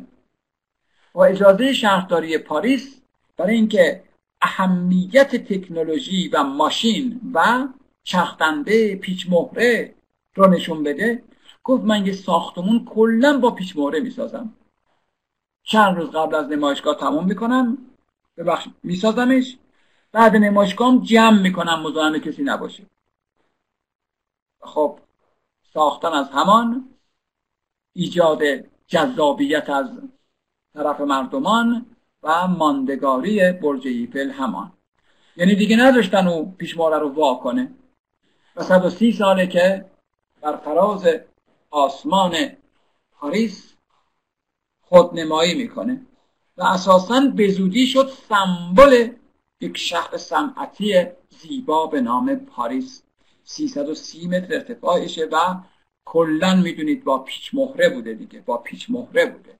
یعنی میشونه جمع کرد گذاشت اینجا، دوباره سوارش کرد. نشانه اینکه آقا تکنولوژی اینقدر امکانات داره. اما خب هیچ وقت جمعش نکردن. بگذاریم برج ایفل اثر روبرت دلونه. خب البته در اینجا شاید چیزایی از شاعرانگی بشه دید. یعنی کوبیسم علاوه شاعرانگی از عنوانش که ماه و خورشید یا آفتاب و مهتاب هست، از کادر عجیب غریب دایره ایش که خیلی کم سابقه است در تاریخ هنر، حتی بی سابقه است، و یا فرم‌های منحنی فراوانش، خورشید و ماه یا آفتاب مهتاب اثر روبرت دلونه. اما سراغ یه نفر دیگه هم بریم، بعد یه چایی با هم بخوریم، بی هم بخوریم، ببخشید، به یاد هم بخوریم، برگردیم بیاد. اما دیگر نقاشی که در هیته اورفیسم اغلب جاش میدن فرناند لژ است. گفتم اغلب، آره درست گفتم، به جهت اینکه لژه به قول مرحوم مرزبان یک آزاد سر بود. خود ساخته بود، خودش کار میکرد، تو گروه ها اینا قرار نداشت. اما خب هم به لحاظ مقطع تاریخی فعالیتش هم به لحاظ نوع علایقش عمدتاً در زمره اورفیسم اون رو جای میدن. شهر اثر فرناند لژ، خود موضوع شهر داخل پرانتز بگم، مثلا یادتون میاد گروه باربیزون گفتن آقا از شهر، گروه پدر شهر، از شهر خلاص شیم، این دامان پاک روستا. این اصلا عاشق شهره و مظاهر شهری براش جذابند. یه مثال کوچولوی بی اهمیت هم بزنم. خب من عاشق منظرم، میدونید سالهای سال یک بار دلم نیامد از تهران نقاش بشم، نمیشه نقاش دادم میخواد اینجا. اما هر خرابه‌ای که یک روستای پرت افتاده‌ای برام جذاب بوده، نمیدونم چرا. هیچ وقت یادم میشه شهر رو بزنم خونه‌ها بکش که چی بشه، چقدر چیش قشنگه. خب معلومه من درکی از این این نوع زیبایی ماشینی ندارم دیگه. برگردیم اینجا. بله ببینید شهر همه چیز تون تون عوض میشه. اتاقاته تجسم که از اتومبیل داری از یک جای شلوغ رد میشی، هی رنگ، فرم، نوشته، تیره، روشن پلان به پلان میان عبور میکنند. علائم گوناگون، از علائم راهنما رانندگی بگیر تا پوستر، تا ستون، تا ساختمون، تا طبقه، تا تا چیزایی که دیگه انگار هویتشون رو از دست میدن، به یک ساختار بصری تبدیل میشن. البته تو این اثر خیلی ساده تر میشه اون ماجرا رو رؤیت کرد، روشن‌تر بگم. به خصوص کوبیسم رو با اون تعاریفی که در کتاب‌ها می‌نویسند و منم گفتم، اینجا انگار خوب میشه دید. سزان اثر فرناند لژ عناصر طبیعت رو به احجام ساده هندسی تبدیل کنی، خوب میشه همین دیگه. یه جورایی میشه همین. به هر حال این آثار رو عمدتاً با واژه اورفیسم گفتم. بعضی هم معتقدن که باید بگی کوبیسم بنجل، کیچ، یاد میکنم. خب توی فوتوریسم آیا رنگم مطرح هستش؟ چون توی اون عکس تابلو سگ و قلاده رنگ مشکی به کار برده بود، ولی بعدها دیدم که نه آه. نه میشه رنگای دیگه هم استفاده کردم. خواستم بدونم که آیا اصلا رنگم توی این فوتوریسم مطرح بوده یا نه. خیلی ممنون. بله منتها شما یادتون باشه بعد این صحبت کردیم باید میکروفونتون رو خاموش کنین، چون یکی از دلایل اینکه این اکو میده اینه که میکروفون دوستان روشن باشه اکو میده.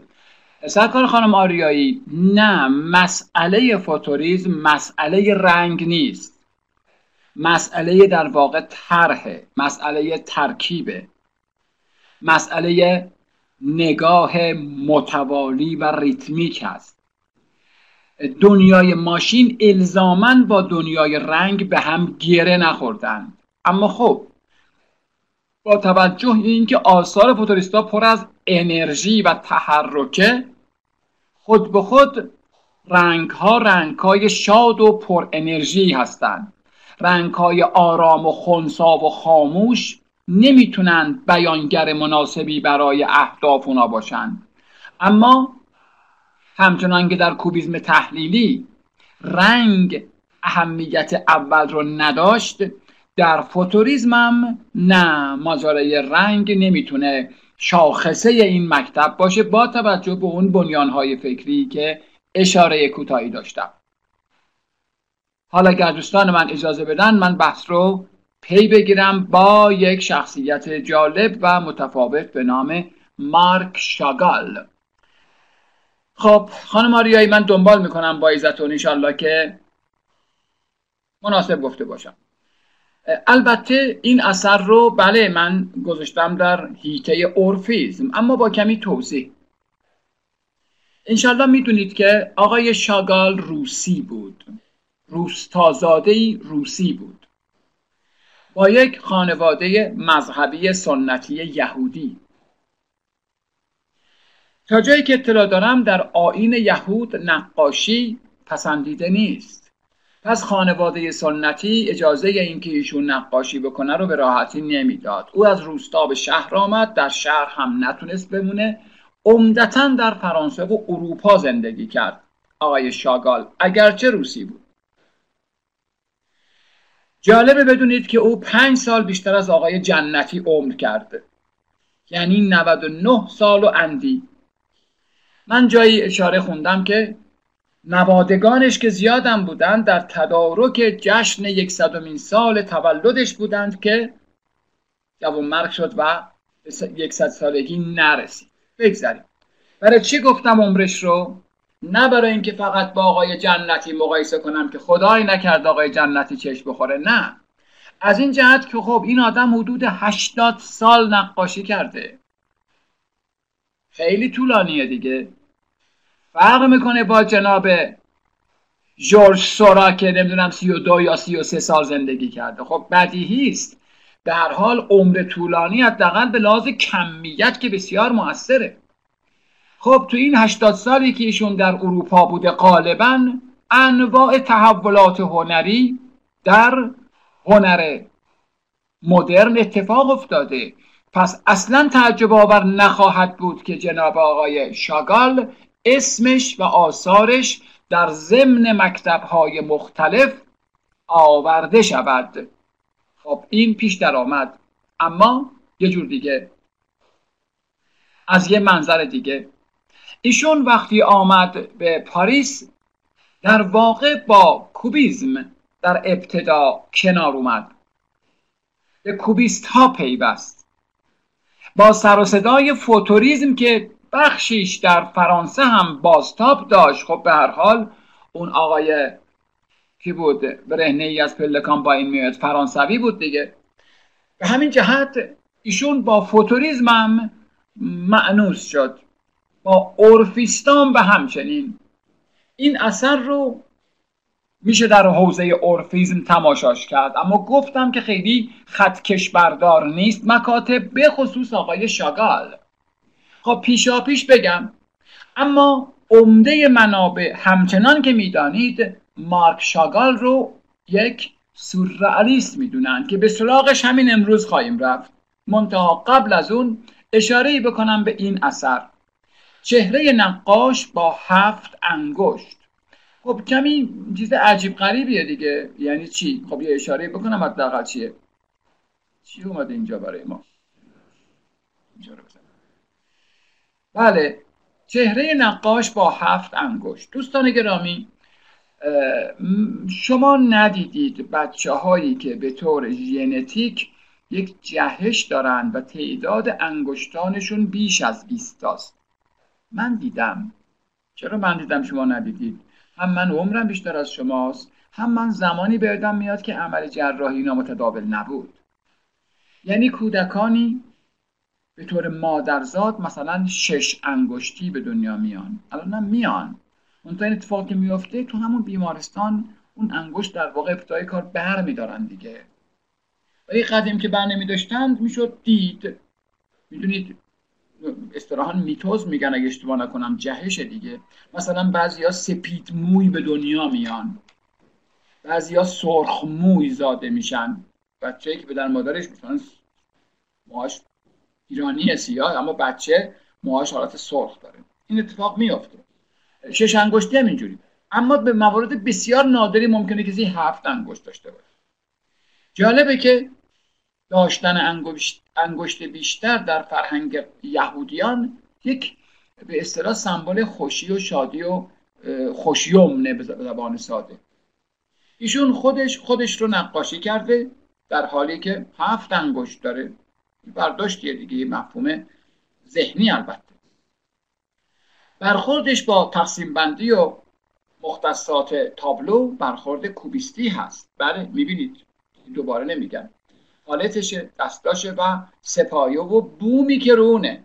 بوم چی کشیده روش؟ یه صحنه روستا. جالبه. لای اون ابرا چیه؟ بازم یک روستا. پشت سرش برج ایفل و شهر پاریس. خب درسته که تقصیر من که نیست، من گاهی نمیتونم خودم، هم منم مثل شما نمیتونم کنار بیام. معمولا چنین اثری و آثار این سالها رو که ایشون کار کرده در زمره اورفیسم قرار میدن.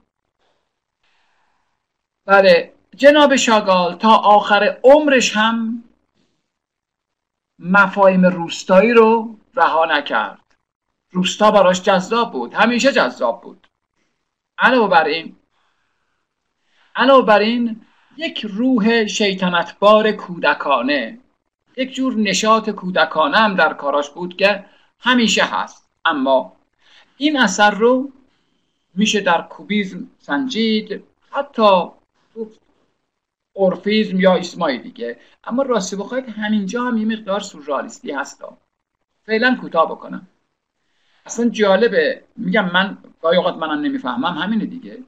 صدا خوبه میگم. متشکرم. مثلا اینکه برج ایفل رو در سیاهی بذاره پشت سر، بعد روی به روستا بذاره که با اون دیدگاه‌های ماشین و تکنولوژی دوستانه خیلی هم سازگار نیست، اما خب حالا هست دیگه. بالاخره هنرمندان شخصیت‌های فردی خودشون رو خواهند داشت. ادامه میدم. خب راستی بخواید من این تصویر رو میزنم بره، توضیح هم رو بدم چون این ذهن شما رو ممکنه مغشوش کنه. توضیح هم رو بدم بعدن به سراغ تصویر بریم. توضیح من مقدماتی داره نسبتا مبسوط که باید دوستانم توجه کنند. بعد خوشحال خواهم بود که اگر اونا هم نکته‌ای داشتن بگن، با هم کارا پیش ببریم. خب با یک فاصله گذاری شروع کردم که تمرکز لازم رو دوستانم پیدا کنم. دقت بفرمایید.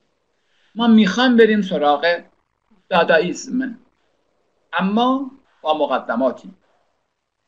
پیشا پیش میگم این مقدمات از خود آثار به مراتب مهمترن. خود آثار اهمیتی ندارن. این توضیح و تفسیرها و تحلیل هاست که میتونه باری داشته باشه، نه تماشای آثار. ماجرا چیه؟ ماجرا از این قراره که پیشتر یادتونه درباره امپرسیونیزم صحبت میکردم. من به یادم هست، خب فاصله افتاده، گفتیم امپرسیونیزم بدبینانه است، نفرت، اعتراض، ناراحتی، نگرانی، پریشانی، ایناست دیگه نه؟ در برابر امپرسیونیزم که اساساً به جهان خوشبینانه مینگریست، امپرسیونیزم تلخ و گزنده و بدبینانه است. این یادمونه، درسته؟ اما به یک نکته یه ذره عمیق‌تر دقت کنیم. چه کسی اعتراض میکنه؟ کسی که در ته دلش کورسویی از امید وجود داشته باشد. دقت کردین چی گفتم؟ یه بار دیگه میگم. اعتراض مال کیه؟ اساساً مال کسی است که در ته دلش یه کورسویی از شنیدن این اعتراض وجود داره. وگرنه اگر هیچ کورسویی نباشد، اعتراضی هم نخواهد بود. ملموس‌ترش کنم. فرض کنیم بنده یا خانم آریایی در جنگلی گم بشیم. عکس العمل ما در نتیجه ناراحتی و نگرانی چه خواهد بود؟ فریاد برای کمک خواستن. فریاد میزنیم. اصلا ناخواسته آدم فریاد میزنه. چرا؟ چون ته دلش احتمال میده که کسی این صدا رو بشنوه. انشالله پیش نیاد. تو دریا احساس خفگی بهتون دست داده؟ اصلا ناخواسته داد میزنی کمک کمک. خب ببینید، این یعنی آنکه ته دل ما این امید وجود داره که یه نفری ممکنه حداقل صدای منو بشنوه. نمیگم حتما، این که معلومه دیگه نه؟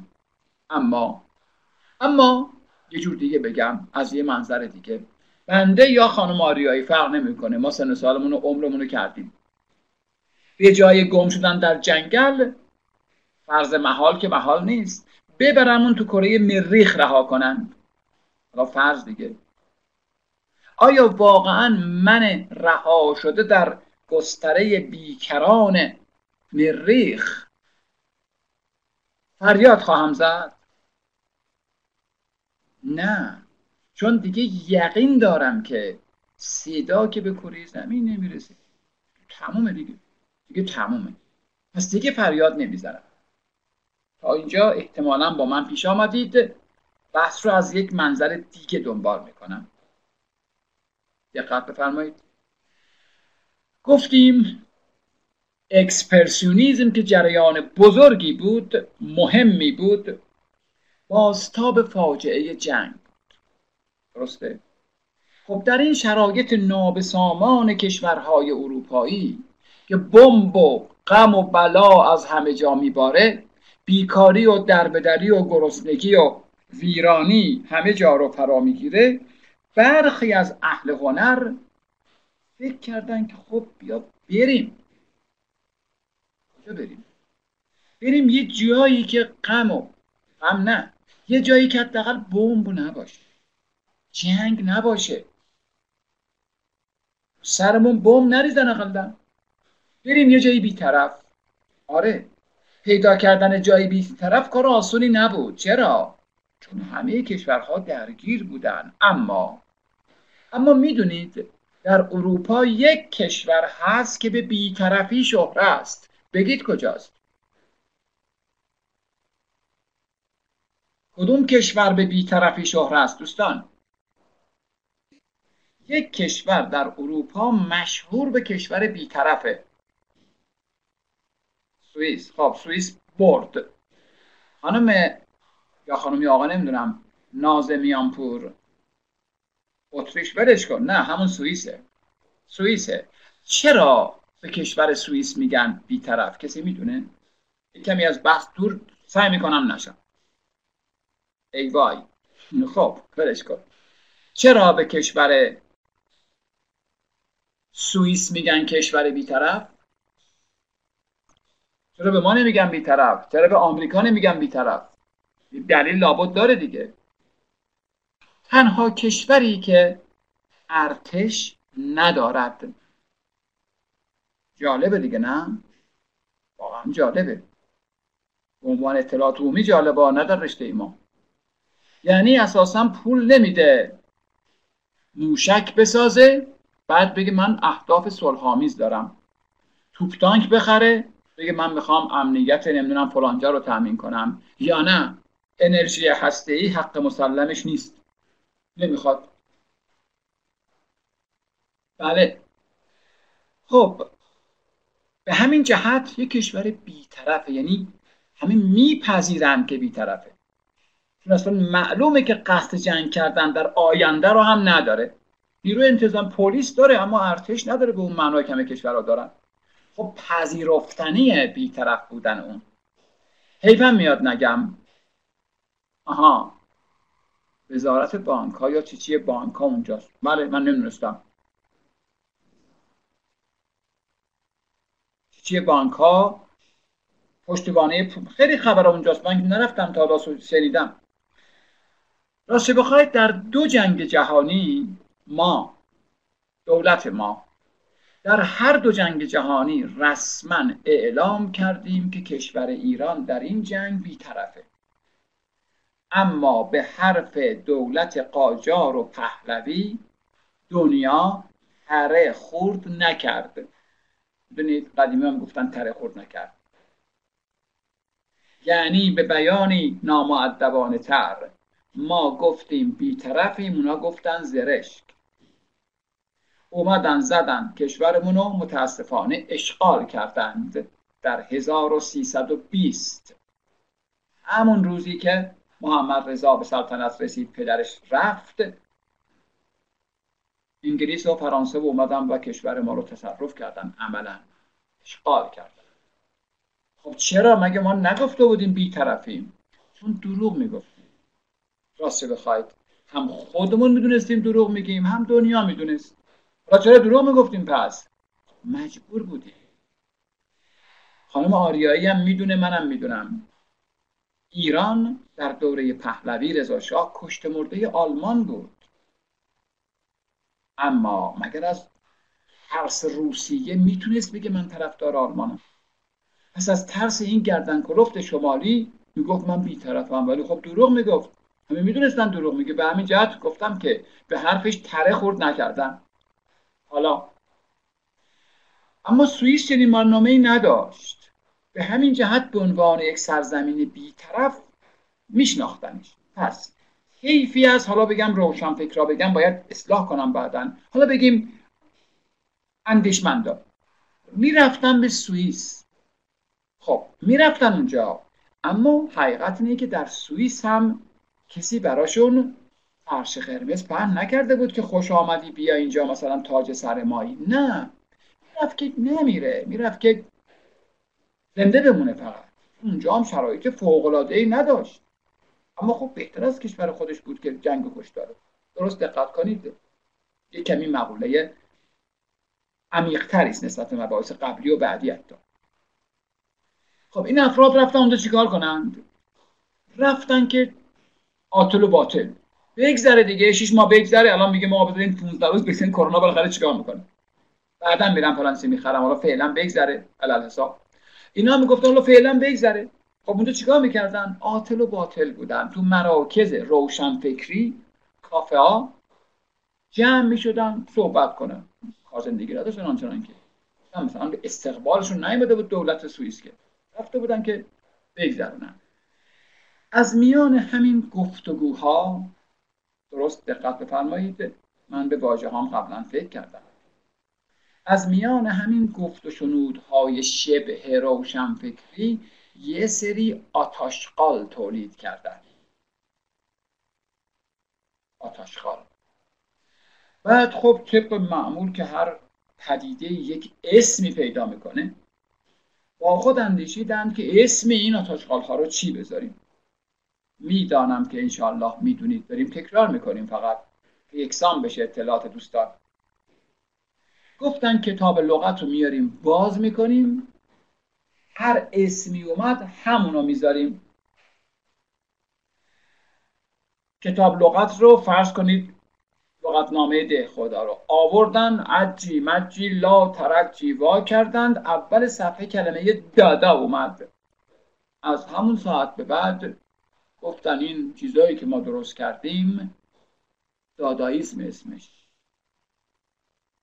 به این ترتیب یک، باید این مقدار با حساسیت این واژه‌ها رو به کار برد، یک جریانی به وجود آمد که سه چهار پنج سالی سر و صدا داشت.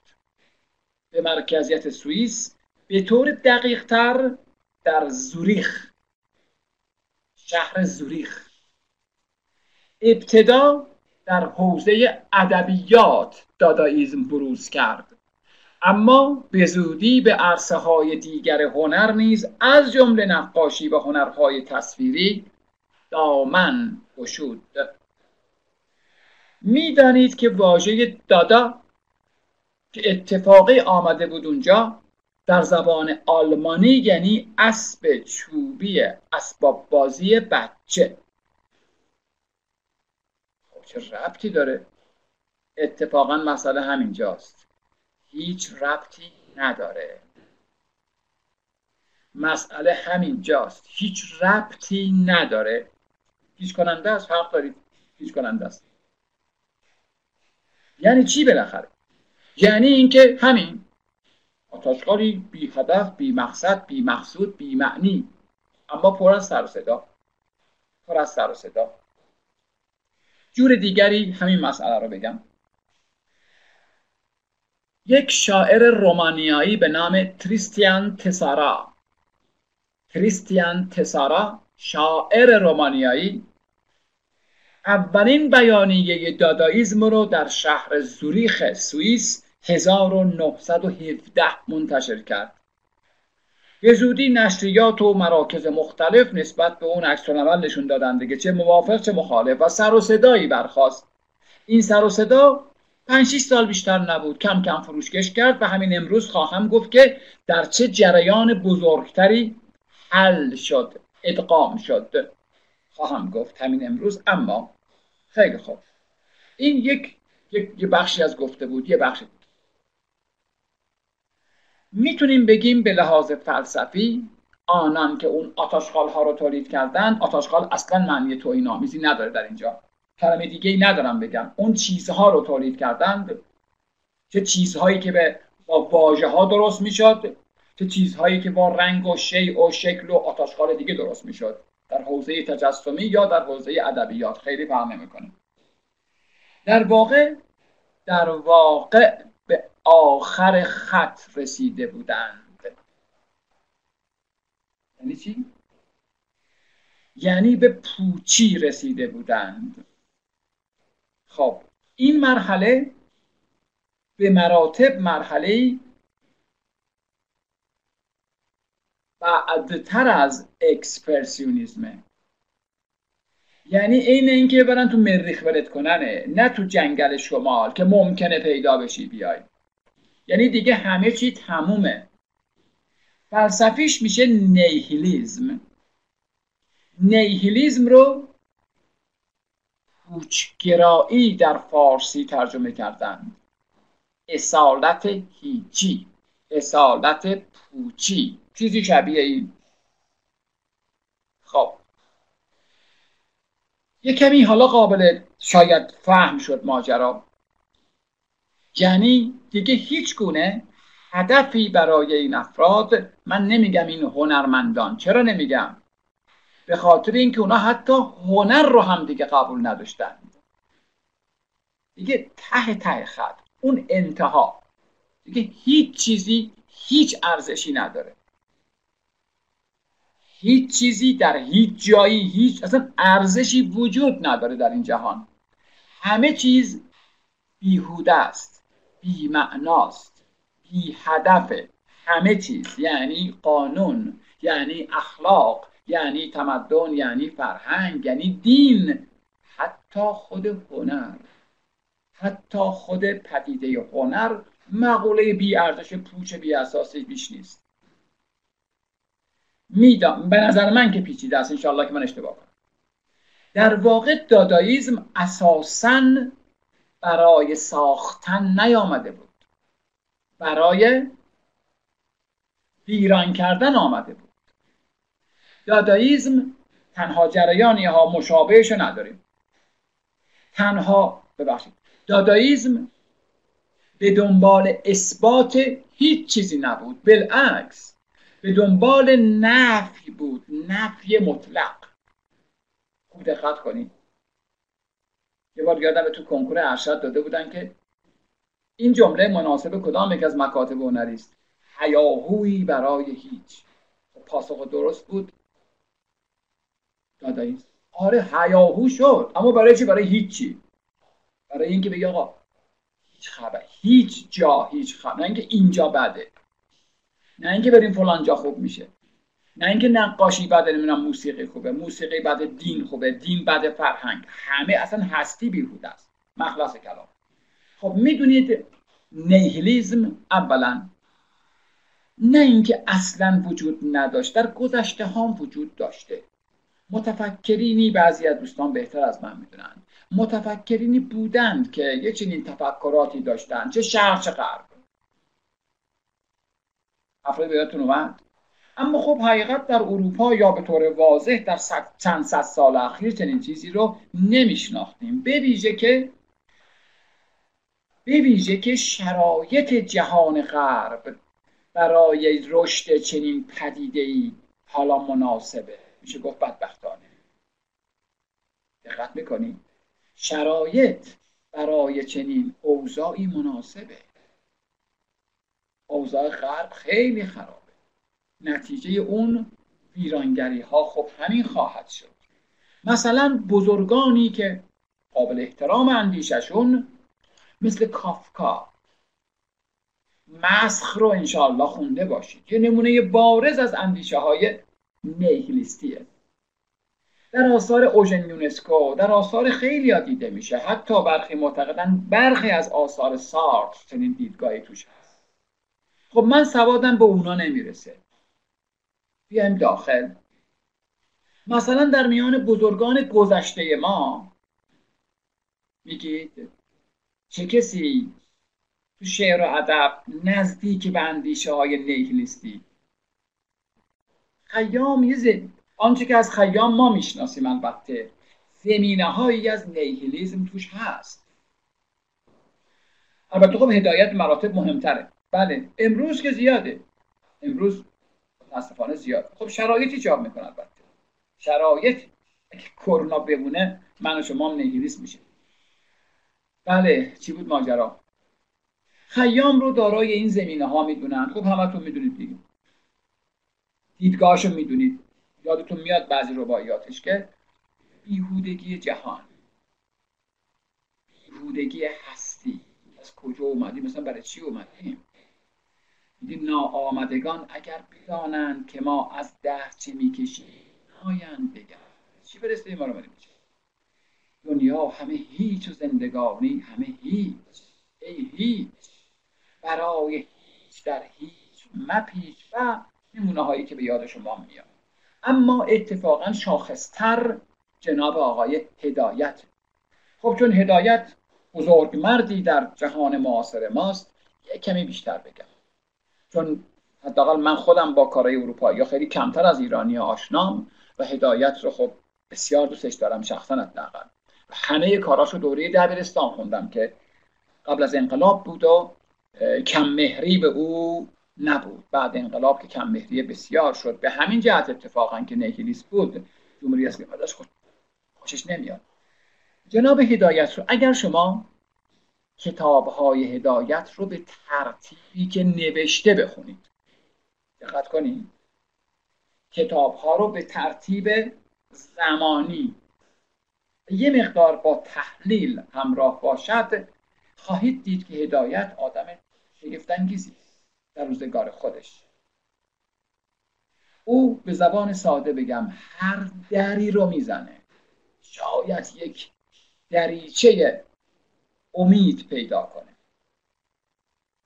دنبال اندیشه های باستانگرایانه میره، اندیشه های ایران باستان، خط پهلوی یاد میگیره، کم کم دلشو میزنه، فایده نداره. به دنبال عرفان شرقی میره، هند و چین اینا، آخر اونجا هم فایده نداره. به دنبال دین میره، بیهوده است. به دنبال گیاهخواری میره، ویژیتاریان میشه. خیلی کارهای مخت، آخر به بوق کور میره. نمونه اعلای یک، من ادبیات تخصصم نیست و عشقم، در واقع اثر ناب نیهیلیستی شاید خود سه قطره خون یا بوف کور هست که خب از آخرین کاراشه. بعد از اون دیگه بیهوده، فایده نداره. خب میدونید او چند بار اقدام به خود کرد ولی موفقیتش چیز بود. مثلا یه بار خودش انداخت وسط رودخونه تو پاریس، پلیس گرفت آورد بیرون. خب من نمیخوام زنده باشم، گفتم بی خود کردی، قانونا خودکشی ممنوعه، حق نداری. کاری من خودم به خودم مربوط. خلاصه کردم. یه بار دیگه هم شاید شنیدین یا خوندین، در اتاق خودش اقدام به خودکشی کرد، یعنی راست کشید گاز و اون زمان اونجا گاز داشتی که ما نداشتیم، شیر گاز و وا کرد، هرچه گذشت خفه نشد، بدبختی خفه نشد، چرا که سوراخ سنبه داشت، درز داشت اتاق و این گاز مثل که میرفت بیرون و نشد. اما بالاخره موفق شد که از شر وجود خودش خودشو خلاص. ببینید او همه دریچه ها رو بسته دید، ناامیدی مطلق به همه چیز. پس چرا باید این زندگی بی معنای بی مقصد بی رو تحمل؟ نمیخوام، جز عذاب و بیهودگی هیچی نیست. چهل سال، چه شصت سال، چه هشتاد سال، چه همسن آقای جنتی، چه فرق؟ دو سال دیگه بمونم چی میشه؟ صد تا بربریه بیشتر میخورم؟ میخوام نخورم. خب واقعا پیچیده است، تلخه، خیلی هم تلخه. گاهی اوقات شاید شما مثل من اینجوری میشید. ببینید من پنجاه و نه سال زندگی، دو دقیقه از دست این نفس کشیدن من خلاص نیستم. دو دقیقه تو این پنجاه و نه سال هی باید زهر مار، خسته میشی گاهی، هیچ کن، نمیخوام اینو دیگه. من برای هممون ممکن اتفاق بیفته و هدایت این کارو میکنه، خلاص میکنه خودشو. چه تحمل کنه این به قول خودش مثل خوره داره وجودشو میخوره. خب دقت کنید. یکی دیگه بگم بعد این بحث رو اینجا ببندم. میدونید نیهیلیسم میخوام بگم ما انسان رو همه متفکرین جهان یه جورایی تعریف کردن، پیامبران، ادیان، متفکران. مثلا میگم خب ارسطو میگفت انسان حیوانی است ناطق. میدونمتون انسان یعنی در واقع قوه نطق یعنی دراکه داره. مثلا مسیحیت میگه انسان فرزند خداست، اسلام میگه انسان خلیفت الله فی الارض، یا مثلا شیلر میگه انسان حیوانی است، ابزار ساز و چیزایی از این قبیل. هدایت چی میگه؟ کسی یادشه؟ هدایت در تعریف انسان گلاب برتون میگه مست... انسان مستراحی است متحرک. که می دقت کنیم انسان، نه من، نه تو، انسان همینه. دهانی به دنبالش چارده متر روده. انسان مستراحی است متحرک. چه ضرورت داره من پنج سال دیگه این این موجود کثیفو که تولیداتش معلومه چیه تحمل کنم؟ نمیخوام تحمل خلاص. خیلی خوب، پس یه جورایی دادائیسم، امیدوارم خوب توضیح داده باشم، در ادامه اکسپرسیونیسم، یعنی انگار حادتر از اونه، حلختر از اونه، به انتها رسیده همونه که دیگه براش خیلی فرق نمیکنه. دیگه فریاد هم نمیزنه، همچنان که نمیخنده، گریه هم نمیکنه، فرق نمیکنه.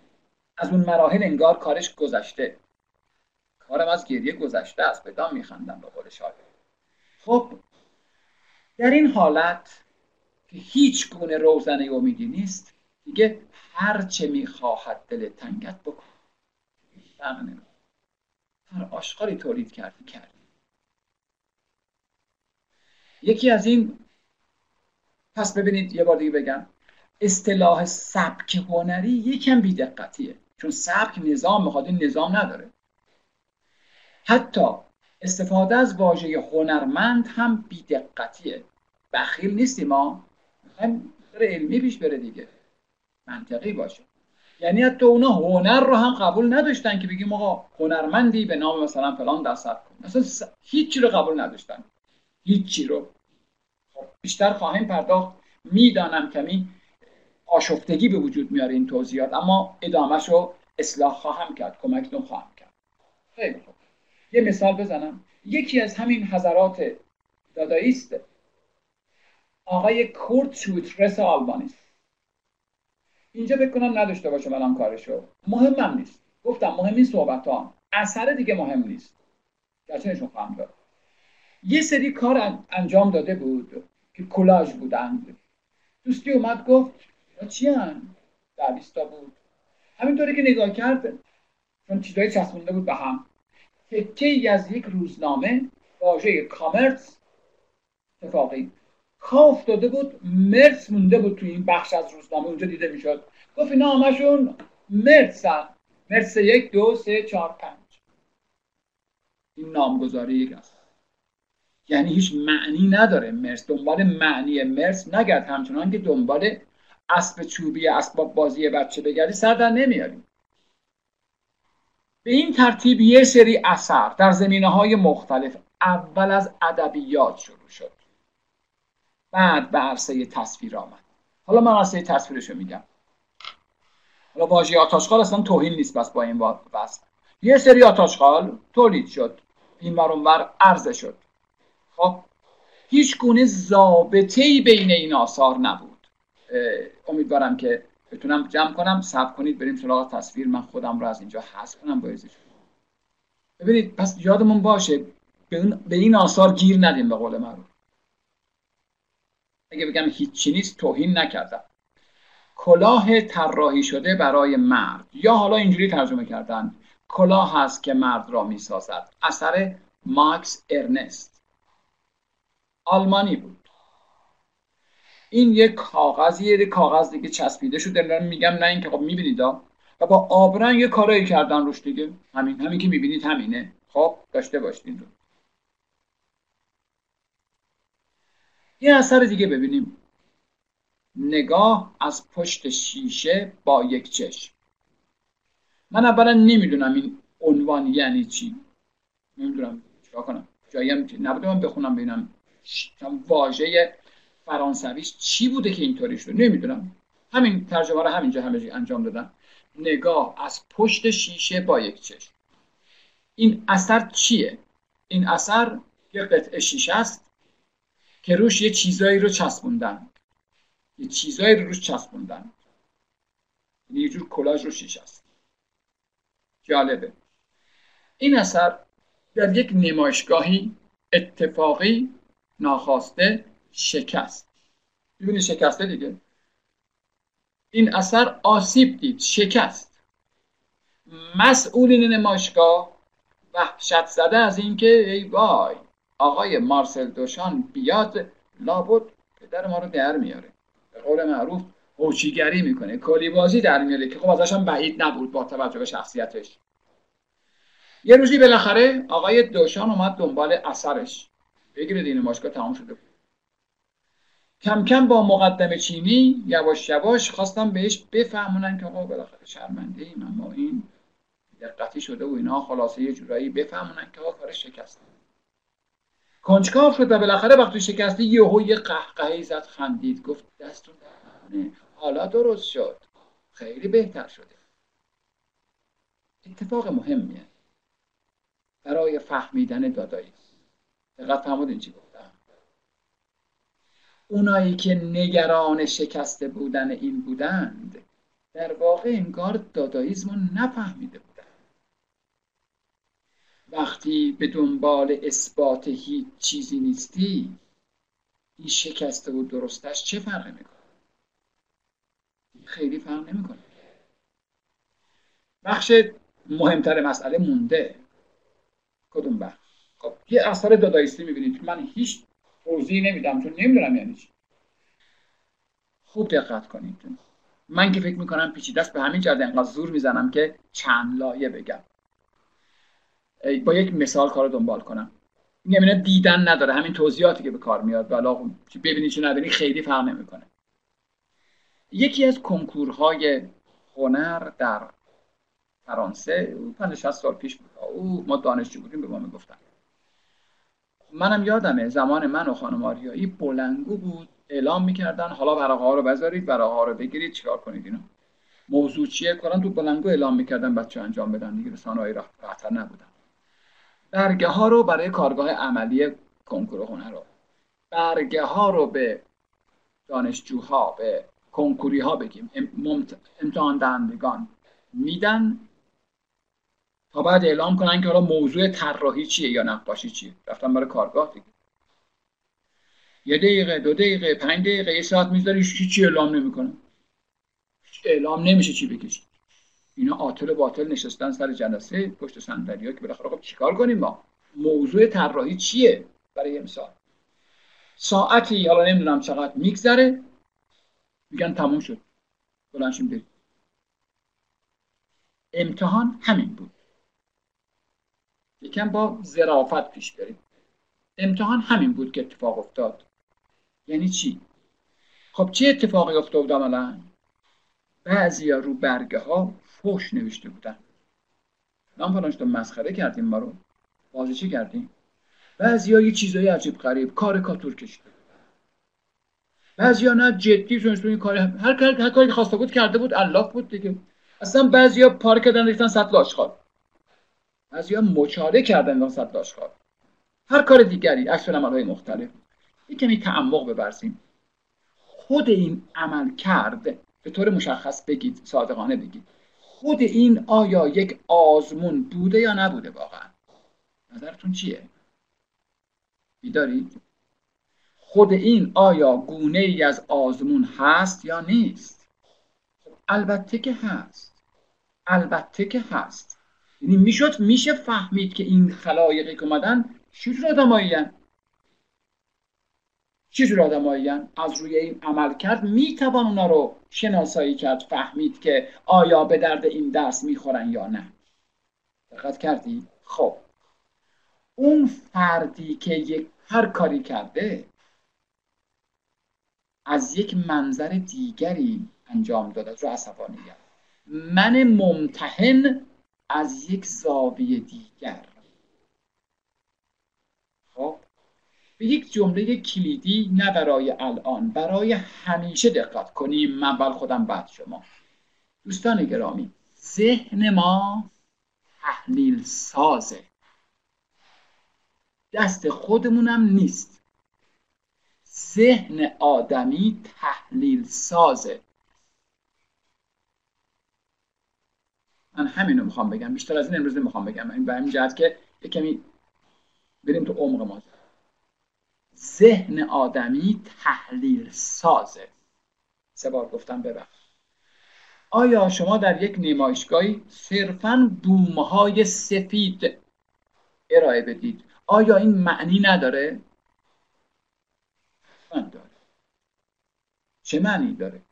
اتفاقاً افرادی با روحیات مختلف از بوم‌های سفید شما برداشت‌های متعدد خواهند کرد. روشن‌تر بگم، اگر هزار نفر بیان به نمایشگاه شما ممکنه هزار تا برداشت شده باشد. چرا؟ به همون دلیلی که گفتم. اصلا ذهن ما آدمیان تحلیل سازه. برگردیم به همین جا. این اثر رو بدون هیچ توضیح اول میذاشتم، میگفتم دوستان هر کدوم دو دقیقه در مورد این صحبت کنیم. مطمئنا هر کدوم از شما میتونستین یه چیزایی در موردش بگید. استنباط شما بود. این توانایی رو ذهن ما دارد، خیلی هم پیچیده‌ش رو داره، دست خودمون نیست. یه مثال ملموس سنتی که بعید تاریخی باشه اما مناسب این شرح و بسته بگم. از خیام یاد کردیم، یه بار دیگه یاد کنیم. از پدرم شنیده بودم، قدیمیه. خب شنیدیم حداقل بر مبنای اشعارش. خیام ظاهرا زیاد باده گساری می‌کرده. روزی بساط عیش و عشرتش تو طبیعت بوده، داشته زندگی میکرده واسه خودش. کوزه ای و پیاله ای هم کنارش بوده. اولاغی میاد رد شه، حالا تعمدن یا سهوا، کوزش یا پاش میخوره، کوزه شراب خیام میفته میشکنه. اونایی که دور برشن میگن خیام ببین خر هم شراب نمیخوره. خانم آریایی خیام چی میگه؟ خیام میگه خب خره که شراب نمیخوره. شاید یک ضرب‌المثله اما خیلی درسته، مناسب این ماجراست. دقت میکنین؟ یک اتفاق افتاده، دو تا برداشت کاملا متضاد، هر دو ممکنه.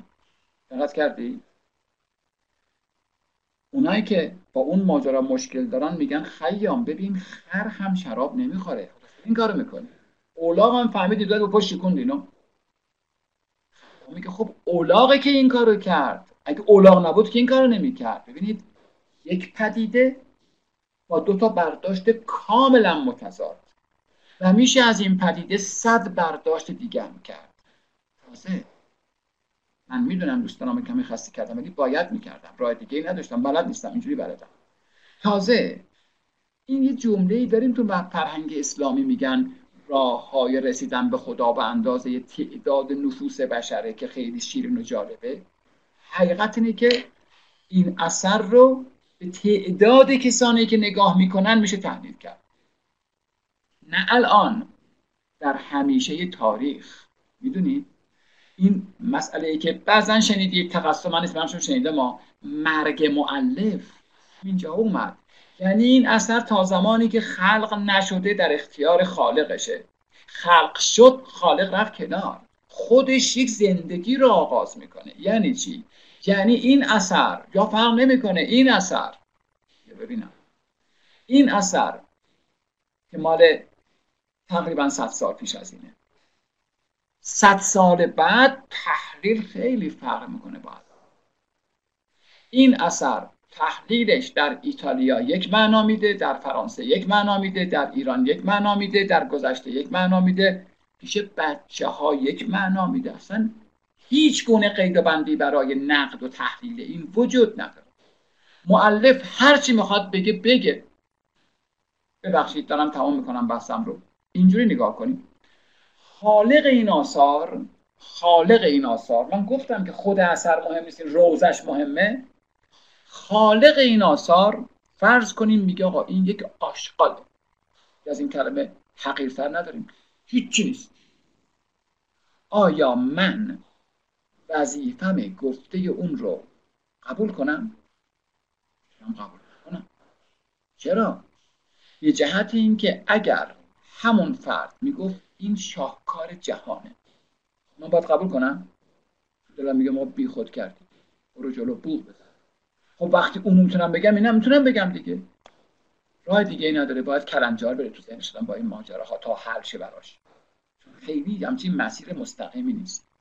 اگر ما میگیم آقا اون فرد گفت این کار من شاهکار جهان، زر زده، بی خود گفته، به هیچ دردی نمیخوره.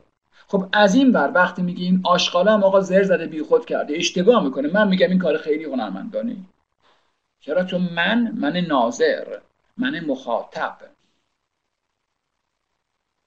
حق نظر دارم دیگه، کسی جلوی منو ذهن من نمیتونه بگیره که، ما ذهن سیالی داریم. خیلی خوب، زیاد صحبت کرد. ببینید اون کارو گفته بودم، مونالیزا با سیبیل. جالبه که بدونید این حضرات دادائیست، حضرات دادائیست با همدیگه یک قرارمداری گذاشتن که که بتونن یه کار دادائیستی تاپ بکنن، کار کنن تابلوی مونالیزا رو نابودش کنن، مثلا بدزدن یا آتیش بزنن، یه کاری بکنن. خب چه گلی میکنه این کار، چقدر تو بطن حوادث و رویدادها و اخبار قرار خواهد گرفت، خیلی زیاد. نابود کردنش کار هنری به عنوان یک که آقا همه چی بیهوده است، اینم بیهوده بود. زورشون نرسید، نتونستن نتونستن پول جمع کنن بخرن، نه تونستن نابود کنن. خب آقای مارسل دوشان همچین کاری کرد، پوسترش خرید، روش دستکاری کرد، اینجوری که میبینید. آیا این معنا نداره؟ معنن مطمئنن این حق رو داریم که هر معنایی رو مترتب چنین اثری بکنیم، هیچ گونه قید و بندی وجود نداره، هیچ کار پیچیده‌ای نیست. نه تنها ما که آیندگان نیست. پس یه بار دیگه بگم، ببینید اینکه اون افراد نظرشون چی بوده خب قابل احترامه، ولی الزاماً قابل پذیرش نیست. اساساً دادائیسم هر هدفی داشت یا نداشت، مقصدی داشت یا نداشت، بخشی از تاریخ هنر مدرنه. تاریخ هنر مدرن مثل یک زنجیره که در هم تنیده شده و اگر این دادائیسم اینجا برداری بگی آقا اینا که بیهوده بودن که بس بلش کن، من اینو مثلا به درد نمیخوره، آنگاه این زنجیر پاره خواهد شد.